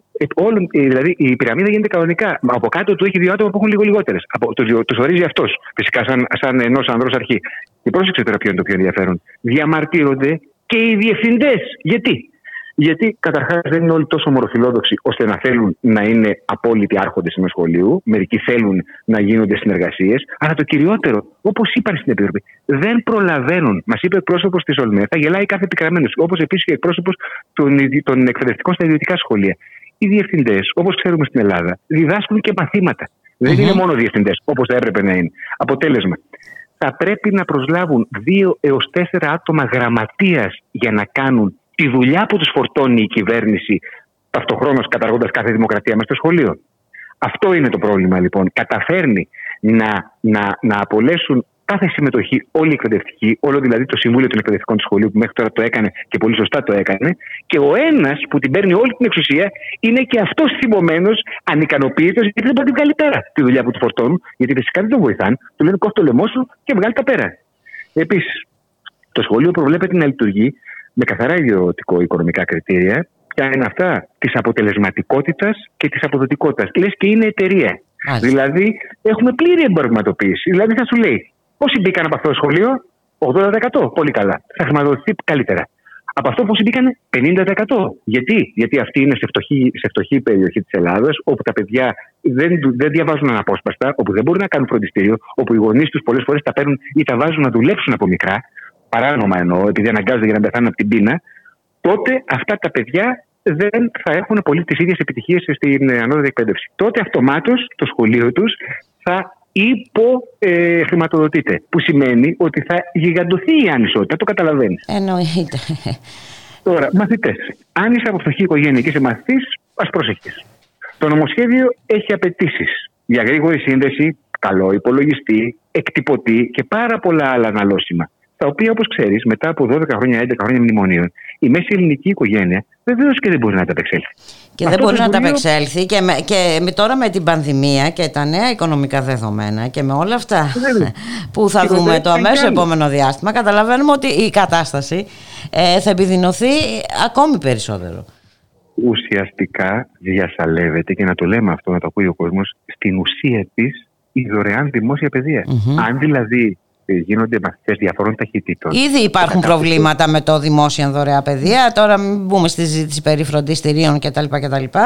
Ε, ε πόσο μάλλον με αυτό το νομοσχέδιο; Είναι, εν κατακλείδη, αυτό το νομοσχέδιο της κυρίας Κεραμέως είναι εξετάσεις παντού, παντού, παντού συνέχεια και γνώση πουθενά.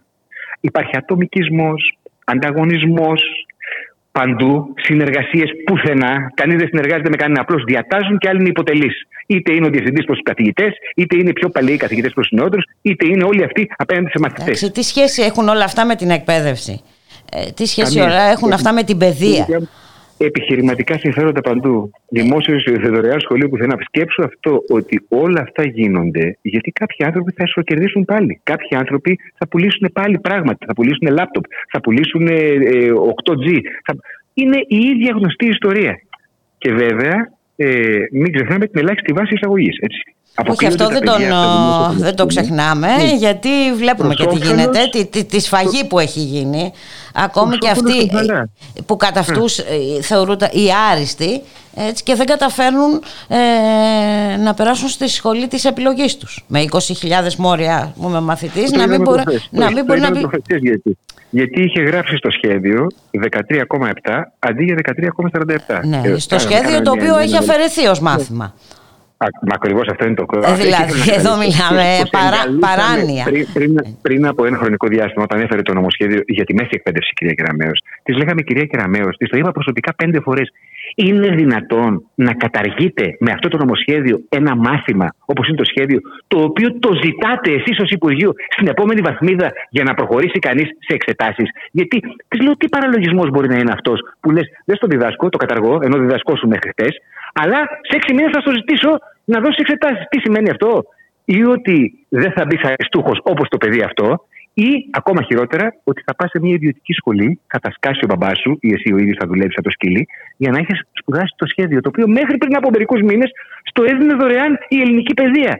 Αλλά η ανακολουθία του να στο ζητάει για εξετάσεις για την επόμενη βαθμίδα, ενώ στην προηγούμενη στο κόβουν από το να το διδάσκεσαι, δεν πρέπει να έχει προηγούμενο δεν πρέπει να έχει παγκόσμιο προηγούμενο. Είναι τρελό. Είναι ε, τρελό και καταλαβαίνεις ότι τι απογοήτευση δημιουργεί ε, στα, ε, στα παιδιά ε, και, και, όλα αυτά δηλαδή τους καταστρέφει όχι μόνο τα όνειρα, τους καταστρέφει τα σχέδια και εν πάση περιπτώσει θα λέγαμε ότι με έναν τρόπο τους δίνει βορρά και εκμετάλλευσης από Τι να σου πω τώρα, δηλαδή, εντάξει, είδαμε χτες πώς εκμεταλλεύονται το θέμα των εμβολιασμών και ξαναβγαίνουν ε, στο δρόμο οι καθολικοί φασίστες, ρατσιστές, ε, χρυσαυγίτες κτλ. κτλ.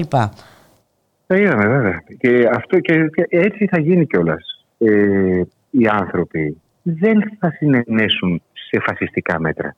Ε, εδώ πέρα, να, να αλλάξουμε θέμα. Καταρχήν, να πω κάτι για να, κλείσει, να κλείσουμε το θέμα της παιδείας, γιατί έχει σημασία. Ναι. Ε, 36.000 παιδιά, θυμίζω, με το θαυμάσιο νομοσχέδιο της κυρίας Κεραμές, το προηγούμενο που ήταν για τη μέση εκπαίδευση, μένουν έξω από τα πανεπιστήμια σε σχέση με πέρυσι. Αυτά τα 36.000 παιδιά είναι επίτευγμα της Νέας Δημοκρατίας. Δεν θα σπουδάσουν ενώ διαβάσαν, ενώ ε, πληρώσαν οι γονείς τους και τα ίδια σε φροντιστήρια, ενώ αγωνίστηκαν. 36.000 παιδιά είναι πάρα πάρα πολλά παιδιά για να είναι διαφορά από τον προηγούμενο χρόνο. Είναι το επίτευγμα του προηγούμενου νομοσχεδίου τους. Τώρα, να περάσουμε στους εμβολιασμούς, γιατί εδώ συμβαίνει κάτι πραγματικά πρωτοφανές. Δεν ξέρω αν το έχει κάνει ο Όρμπαν, στην... μπορεί να το έχει κάνει ο Όρμπαν, που είναι φασίστας δηλωμένος.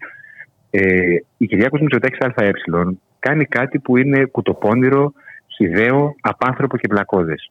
Επειδή δεν έχει το ανάστημα να πάρει την πολιτική ευθύνη και να πει δημόσια αυτό που πραγματοποιεί, ότι δηλαδή διατάζει αναγκαστικούς καθολικούς εμβολιασμούς για τον πληθυσμό της Ελλάδας, γιατί αυτό, περί αυτού πρόκειται στην πραγματικότητα, τι κάνει, μετακυλεί την ευθύνη όπως κάνει δύο χρόνια τώρα στους εργοδότες.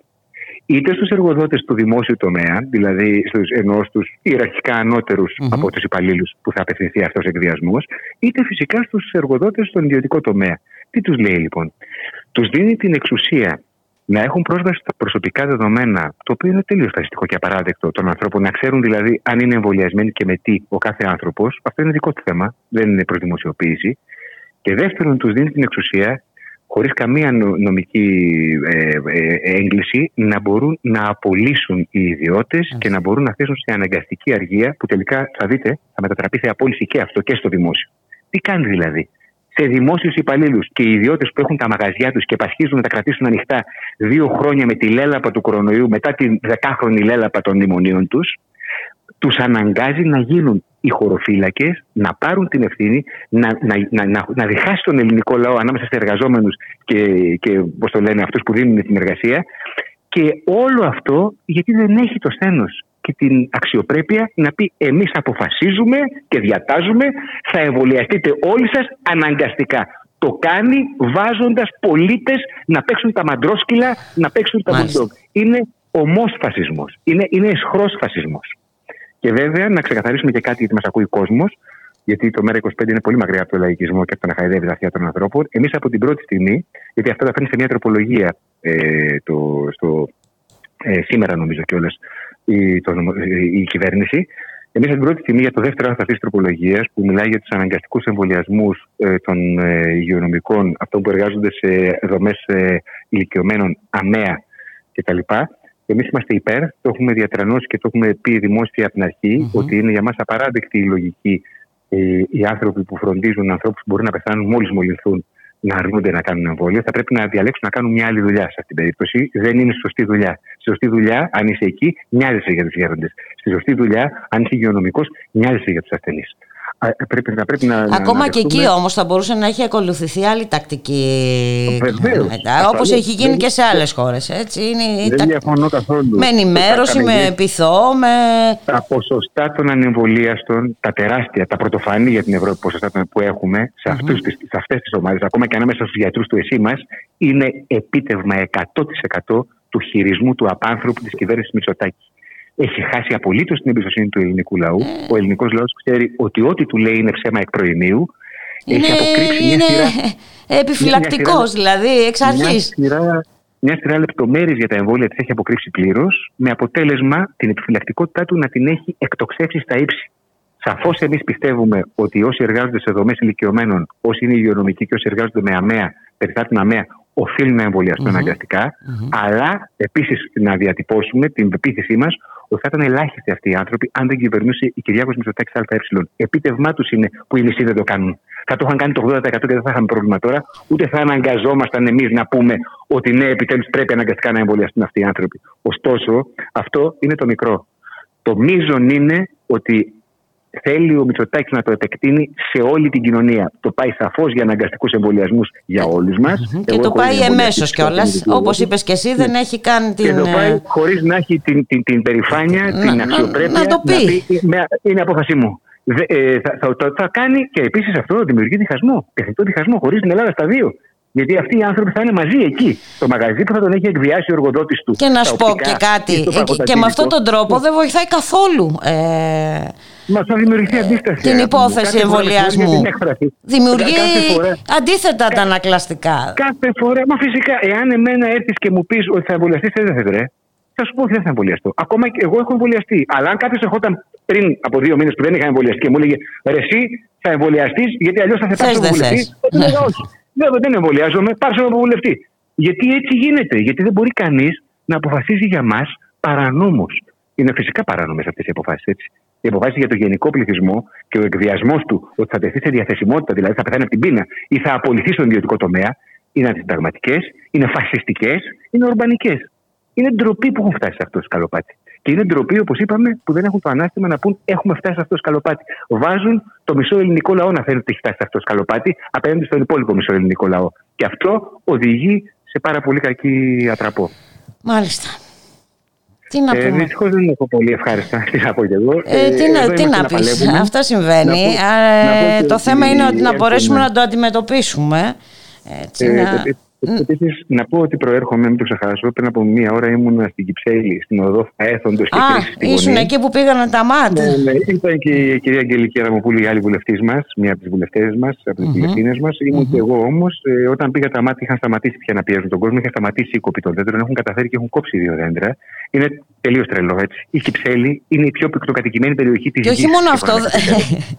δεν είναι μόνο αυτό. Είναι και ο, ο στόχος, δηλαδή, γιατί ο σκοπός αυτής της καταστροφής. Για να μπουν κοντέινερς να, να στεγαστούν μικρά παιδιά προσχολικής ηλικίας εν μέσω πανδημίας. Για να πάνε νήπια στα κοντέινερς, τα οποία κοντέινερς ξέρουν όλοι οι σεισμόπληκτοι, όλη τη γη τι συμβαίνει. Όταν έχει ζέστη, ε, γίνεσαι σαν τη λυσασμένη γάτα, ε, δηλαδή πηδάς, γιατί καίγεσαι ολόκληρος ζωντανός, και όταν έχει κρύο ξεπαγιάζεις. Θα βάλουν λοιπόν παιδιά που είναι νήπια σε κοντέινερς, αν τους επιτρέψουμε, και τα οποία κοντέινερ για να τοποθετήσουν εκεί που θα βασανίζουν τα νήπια μας, θα έχουν κόψει 15 δέντρα, ένα από τα οποία είναι 100 ετών. Πού στην Κυψέλη, που ψάχνει να βρεις δέντρο με το κιάλι. Αν αυτή η κυβέρνηση έχει αυτό το μυαλό, και αν αυτή είναι, αυτό είναι το επίπεδό της. Αυτός είναι ο πολιτισμός της. Αυτός είναι. Ε, δεν νομίζω ότι ε, μετά από δύο χρόνια διακυβέρνησης δεν πρέπει να υπάρχουν αμφιβολίες. Να πούμε στους ανθρώπους ότι αύριο το πρωί πάλι θα ναι. πάει εργολάβος 7.30 ώρα. Α, πρωί-πρωί θα πιάσει δουλειά. Ναι, Μάλιστα. γιατί θέλει να πετυχαίνει την κοινωνία στον ύπνο. Αυτό είναι το κόλπο. Μόλις ξυπνήσει ο κόσμος, αμέσως σταματάει ο εργολάβος. Αλλά πάει 7.30 που σου λέει πόσοι θα είναι 7.30. Να ξυπνήσουν. Αξίζει τον κόπο. Εμείς δεσμευτήκαμε ότι θα είμαστε εκεί. Να είμαστε εκεί έχει μεγάλη σημασία να δουν οι δυνάμεις αυτές οι φασιστικές ότι ο κόσμος δεν έχει παραιτηθεί. Ότι ο κόσμος είναι ακόμα ξύπνιος και είναι στις επάλξεις. Ότι δεν θα του πάρουν το δέντρο του ή το, το οικοπεδάκι το οποίο είναι κοινόχρηστο για να το κάνουν κοντέρ να βασανίζουν τα παιδιά του και αυτό θα κοιμάται. Να είναι εκεί ο κόσμος που μας ακούει, τον θερμοπαρακαλώ, οι γείτονες, οι, οι 100 που μένουν στην πιο κοντινή απόσταση. Να είναι 100 άνθρωποι εκεί έχει μεγάλη σημασία. Σήμερα το απέτρεψαν. Πήγε ο εργολάβος, άρχισε να κόβει ένα δέντρο και σταμάτησε. Τον διώξανε, κακή είναι κακός. Θα είμαστε και αύριο. Πρέπει να έρθει ο κόσμος. Και Αυτά αύριο και τις επόμενες μέρες. Ε, γιατί και ένα δέντρο να κόβει τη φορά. Ε, βέβαια, σε καμιά εικοσαριά μέρες θα το έχει ξεπαστρέψει το μέρος. Ε, ε, φυσικά, φυσικά, φυσικά. Και θα είναι, είναι μεγάλη αμαρτία. Αυτά είχα να σας πω. Oh. Χαίρομαι πολύ που σας ακούω. Ε, και εμείς χαρήκαμε πολύ που τα είπαμε. Ο αγώνας μα δίνει κουράγιο. Όλα είναι ζωφερά. Αλλά το ότι είμαστε εδώ, δεν παρετούμαστε, δεν είμαστε σπίτι μας. Αγωνιζόμαστε για τους συμπανθρώπους μας και αυτοί για μας ότι είμαστε μια ομάδα, όλοι οι Έλληνες, όλοι οι Έλληνες που νιώθουν το δίκαιο και το άδικο. Όλοι οι Έλληνες που τους έχουν, τους έχουν στερήσει βασικά δικαιώματα, που τους έχουν κλέψει τα λεφτά, που τους έχουν κλέψει τις συντάξεις, που τους έχουν κλέψει τους μισθούς τους, που τους έχουν πάρει τα σπίτια τους, που τους κλέβουν με τον έμφυα, που τους κλέβουν με τους άμεσους και τους έμεσους φόρους. Όλοι πρέπει να ενωθούμε και να τους δώσουμε το σήμα ότι είμαστε εδώ για να αντισταθούμε. Αυτά. Να σε ευχαριστήσω πάρα πολύ. Να είσαι καλά. Να είσαι καλή συνέχεια. Γεια χαρά. Καλή αντάμωση. Καλή αντάμωση. Γεια.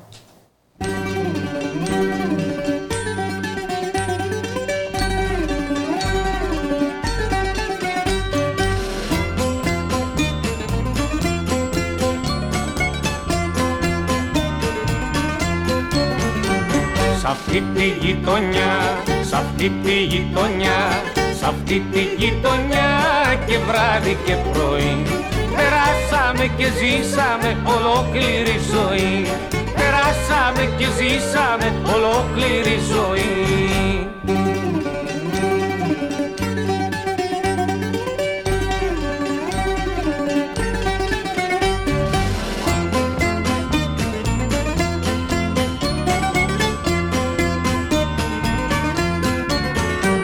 Σ' αυτή τη γειτονιά, σ' αυτή τη γειτονιά, σ' αυτή τη γειτονιά μες στο μικρό στέλο Χαθήκαμε και ζήσαμε μακριά και από το Θεό. Χαθήκαμε και ζήσαμε μακριά και από το Θεό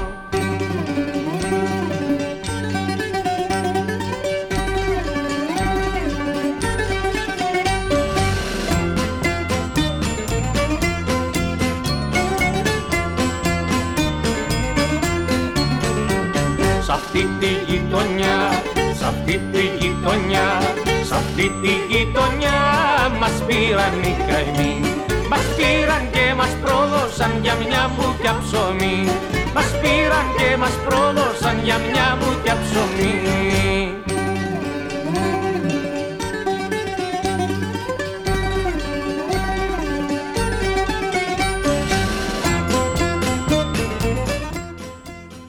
Δύο και 31 πρώτα λεπτά, ραδιομέρα.gr και έχουμε αποκλειστικές πληροφορίες στο Εργασία Net και του συνεργάτη μας του Γιώργου του Χρήστου ότι το περιβόητο νομοσχέδιο Χατζηδάκη για την ιδιωτικοποίηση της επικουρικής ασφάλισης βρίσκεται στην τελευταία φάση της επεξεργασίας του στο Γενικό Λογιστήριο του κράτους και στην περίπτωση που έρθει στα χέρια της κυβέρνησης η έκθεσή του θα κατατεθεί αύριο στη Βουλή. Στόχος να συζητηθεί τις επόμενες δύο εβδομάδες στις αρμόδιες κοινοβουλευτικές και επιτροπές ώστε με το άνοιγμα της Βουλής τη Δευτέρα 23 Αυγούστου να περάσει την Ολομέλεια ε, για συζήτηση και ψήφιση μέχρι το τέλος του επόμενου μήνα.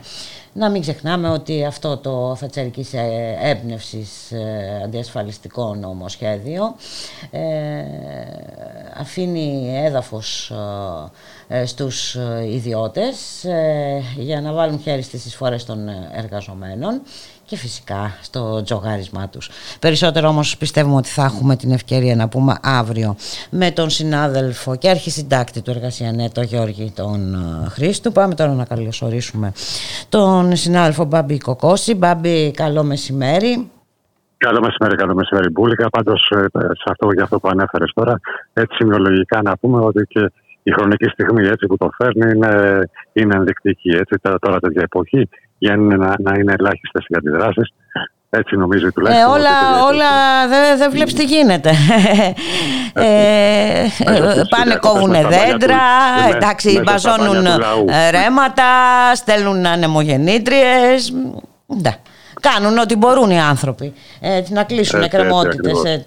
Και να πάμε, πού να πάμε, να πάμε, πάμε στην Κολομβία που οι άνθρωποι εξακολουθούν να σκοτώνονται, αλλά δεν τρέχει τίποτα. Ας πούμε, η διεθνής κοινότητα κοιμάται, δεν ενδιαφέρεται. Ε; Τον ύπνο του δικαίου. Ε, ε, πραγματικά ε, υπήρξε κάποια ύφεση, αλήθεια είναι, το τελευταίο διάστημα. Αλλά ο κόσμος πλέον έχει ξαναβεί στον δρόμο γιατί υποτίθεται θα γίνονται, θα γίνονται κάποιες διαβουλεύσεις. Δεν έχει γίνει τίποτα απολύτως. Οπότε ε, βγήκε και πάλι ο κόσμος ε, στους ε, δρόμους ε, με πολυπληθείς διαδηλώσεις. Είχαμε και στην πρωτεύουσα την Ποκοτά, αλλά και σε άλλες μεγάλες, ε, μεγάλες πόλεις, στο Μετεγίν, στο, στο Κάλι, όπου και πάλι η βία των, των δυνάμεων καταστολής ήταν πολύ έντονη, δεκάδες συλλήψεις, δεκάδες τραυματίες και ε, επί της ουσίας ε, για την ε, ταμπακέρα η κυβέρνηση ε, δεν λέει τίποτα, απλά συνεχίζει το πρόγραμμά της. θυμίσουμε έτσι διάφοροι έμεση φόροι είχαν ανέβει το προηγούμενο διάστημα, γι' αυτό ξεκίνησαν και οι διαδηλώσεις. Συνεχίζει με το συγκεκριμένο αυτό πρόγραμμα χωρίς να έχει επιφέρει προς το παρόν καμία ουσιαστική αλλαγή. ουσιαστική αλλαγή. Και βέβαια, όπως λέγαμε και πριν, κανένα ενδιαφέρον ε, και έκανε καμία κύρωση, έτσι, καμία επίπληξη, τίποτα. τίποτα. Δεν τρέχει αν, τίποτα. Αν ματιά ναι, στα ναι. μεγάλα τα πρακτορία γενικώς, δεν, δεν υπάρχει καμία, καμία απολύτως αναφορά. Από εκεί πέρα Βέβαια, αν ε, υπάρχει δεν ξέρω, και κάποια διαδήλωση π.χ. στην Κούβα ή στη Βενεζουέλα, αμέσως τη βλέπουμε. Δεν είναι ότι εκεί δεν είναι και εκεί. Ασφαλώς Και μάλιστα παραποι, πα, παραποιημένοι όμως, έτσι. βλέπουμε φωτογραφίες από άλλες περιοχές να παρουσιάζονται για εικόνες από, από μαζικέ διαδηλώσεις στην Κούβα. Ε, ναι, από το Κάιρο σαν να είναι η όμορφη Αβάνα. Ναι, ναι. Εντάξει, άλλο πράγμα να υπάρχουν ε, προβλήματα και άλλο η διαστρέβλωση και άλλο η αποσιώπηση άλλων γεγονότων. Εντάξει, έχουμε συνηθίσει, δεν πρέπει να συνηθίσουμε σε αυτή την τακτική των δύο μέτρων και δύο σταθμών. Τέλος πάντων, πάμε τώρα και στην. Κάτι, κάτι το οποίο αντιμετωπίζουμε καθημερινά. Ε, ναι, να πάμε και στη Γαλλία. Και στη Γαλλία. όπου έχουμε συνέχεια έτσι, με, το, με την υπόθεση αυτή που έχει ξεκινήσει με το, ε, με το Pegasus, με το λογισμικό αυτό το Pegasus από την Ισραηλινή εταιρεία, όπου ε, από ό,τι φαίνεται, γιατί ανάμεσα στους δημοσιογραφικούς οργανισμούς έτσι, που συμμετείχαν στην έρευνα αυτή ήταν και η Λεμόν, τη γαλλικη ε, λοιπόν, και φαίνεται ότι υπήρχαν και ε, αριθμοί του πρόεδρου Μακρόν ανάμεσα στα τα τηλέφωνα που έχουν υποκλαπεί. Οπότε σήμερα, σήμερα ο πρόεδρος ο Εμμανουέλ Μακρόν ε, συγκαλεί έκτακτο Υπουργικό Συμβούλιο με αποκλειστικό θέμα την κυβερνοασφάλεια. Το, το τι ακριβώς έχει γίνει με το συγκεκριμένο θέμα, γιατί πλέον είναι πολύ σοβαρό το θέμα. Έτσι. Ο, αν έχουν υποκλαπεί ε, συνομιλίες του, του ίδιου του Προέδρου της ε, Γαλλικής ε, Δημοκρατίας. Ε, οπότε περιμένουμε και περισσότερες εξέλιξει. Βέβαια, από την άλλη, να πούμε ότι διάφορες χώρες που έχουν κατηγορηθεί έτσι, για, ε, για συμμετοχή, ότι έχουν αγοράσει αυτό το λογισμικό και το έχουν ε, χρησιμοποιήσει ενάντια για τους ενάντια του αντιπάλους τους, το, ε, το διαψεύδουν η Σαουδική Αραβία, η Ουγγαρία και όλα αυτά. Αλλά περιμένουμε βέβαια τα γεγονότα να μιλήσουν θα, από μόνα. Θα δούμε. Θα δούμε τι θα προκύψει. Να σε ευχαριστήσουμε πάρα πολύ Μπάμπη, ε, να σου ευχηθούμε καλή συνέχεια, καλό απόγευμα. Και εδώ ήρθε η ώρα εμείς να σας αποχαιρετήσουμε στη ρυθμίση του ήχου νομικός, στην παραγωγή Χιάννα Θανασίου, στο μικρόφωνο Μπουλίκα Μιχαλοπούλου, να σας ευχηθούμε να είστε όλες και όλοι καλά, καλώς εχόταν των πραγμάτων, θα τα ξαναπούμε αύριο στη μία το μεσημέρι. Για χαρά.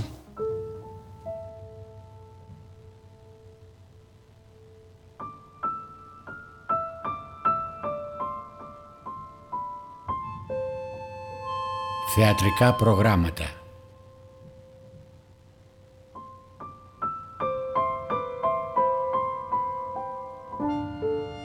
Παλιά θεατρικά προγράμματα με ξεχασμένα έργα.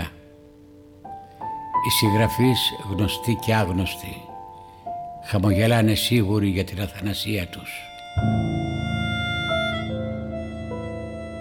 Ηθοποιοί που έχουν πεθάνει χαμογελούν κι αυτοί σαν να μας στέλνουν χαιρετίσματα. Έτσι θυμήθηκα κι εγώ την ασπασία Σάνδη.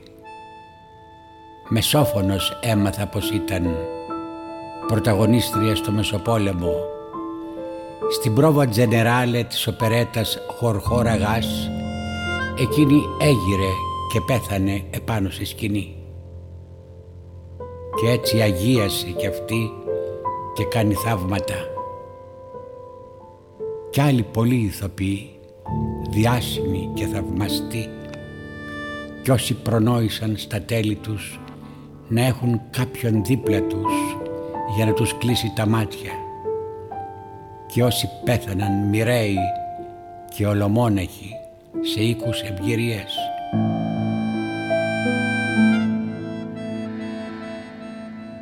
Και όμως ένδοξοι, δαφνοστεφείς καταραμένη.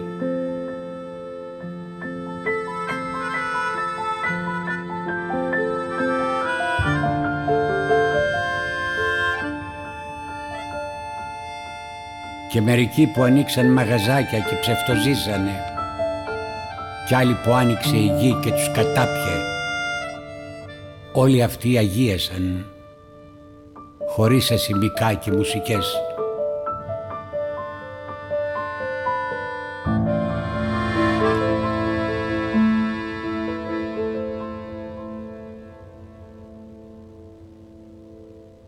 λάμπουν σε αυτές τις μαγικές φωτογραφίες. Λάμπουν ακόμη στα παλιά θεατρικά προγράμματα. Χείλη και δόντια και μαλλιά, καπέλα και κοσμήματα, γένια, μουστάκια και γραβάτες, μέχρι τον κάτω κόσμο λάμπουν.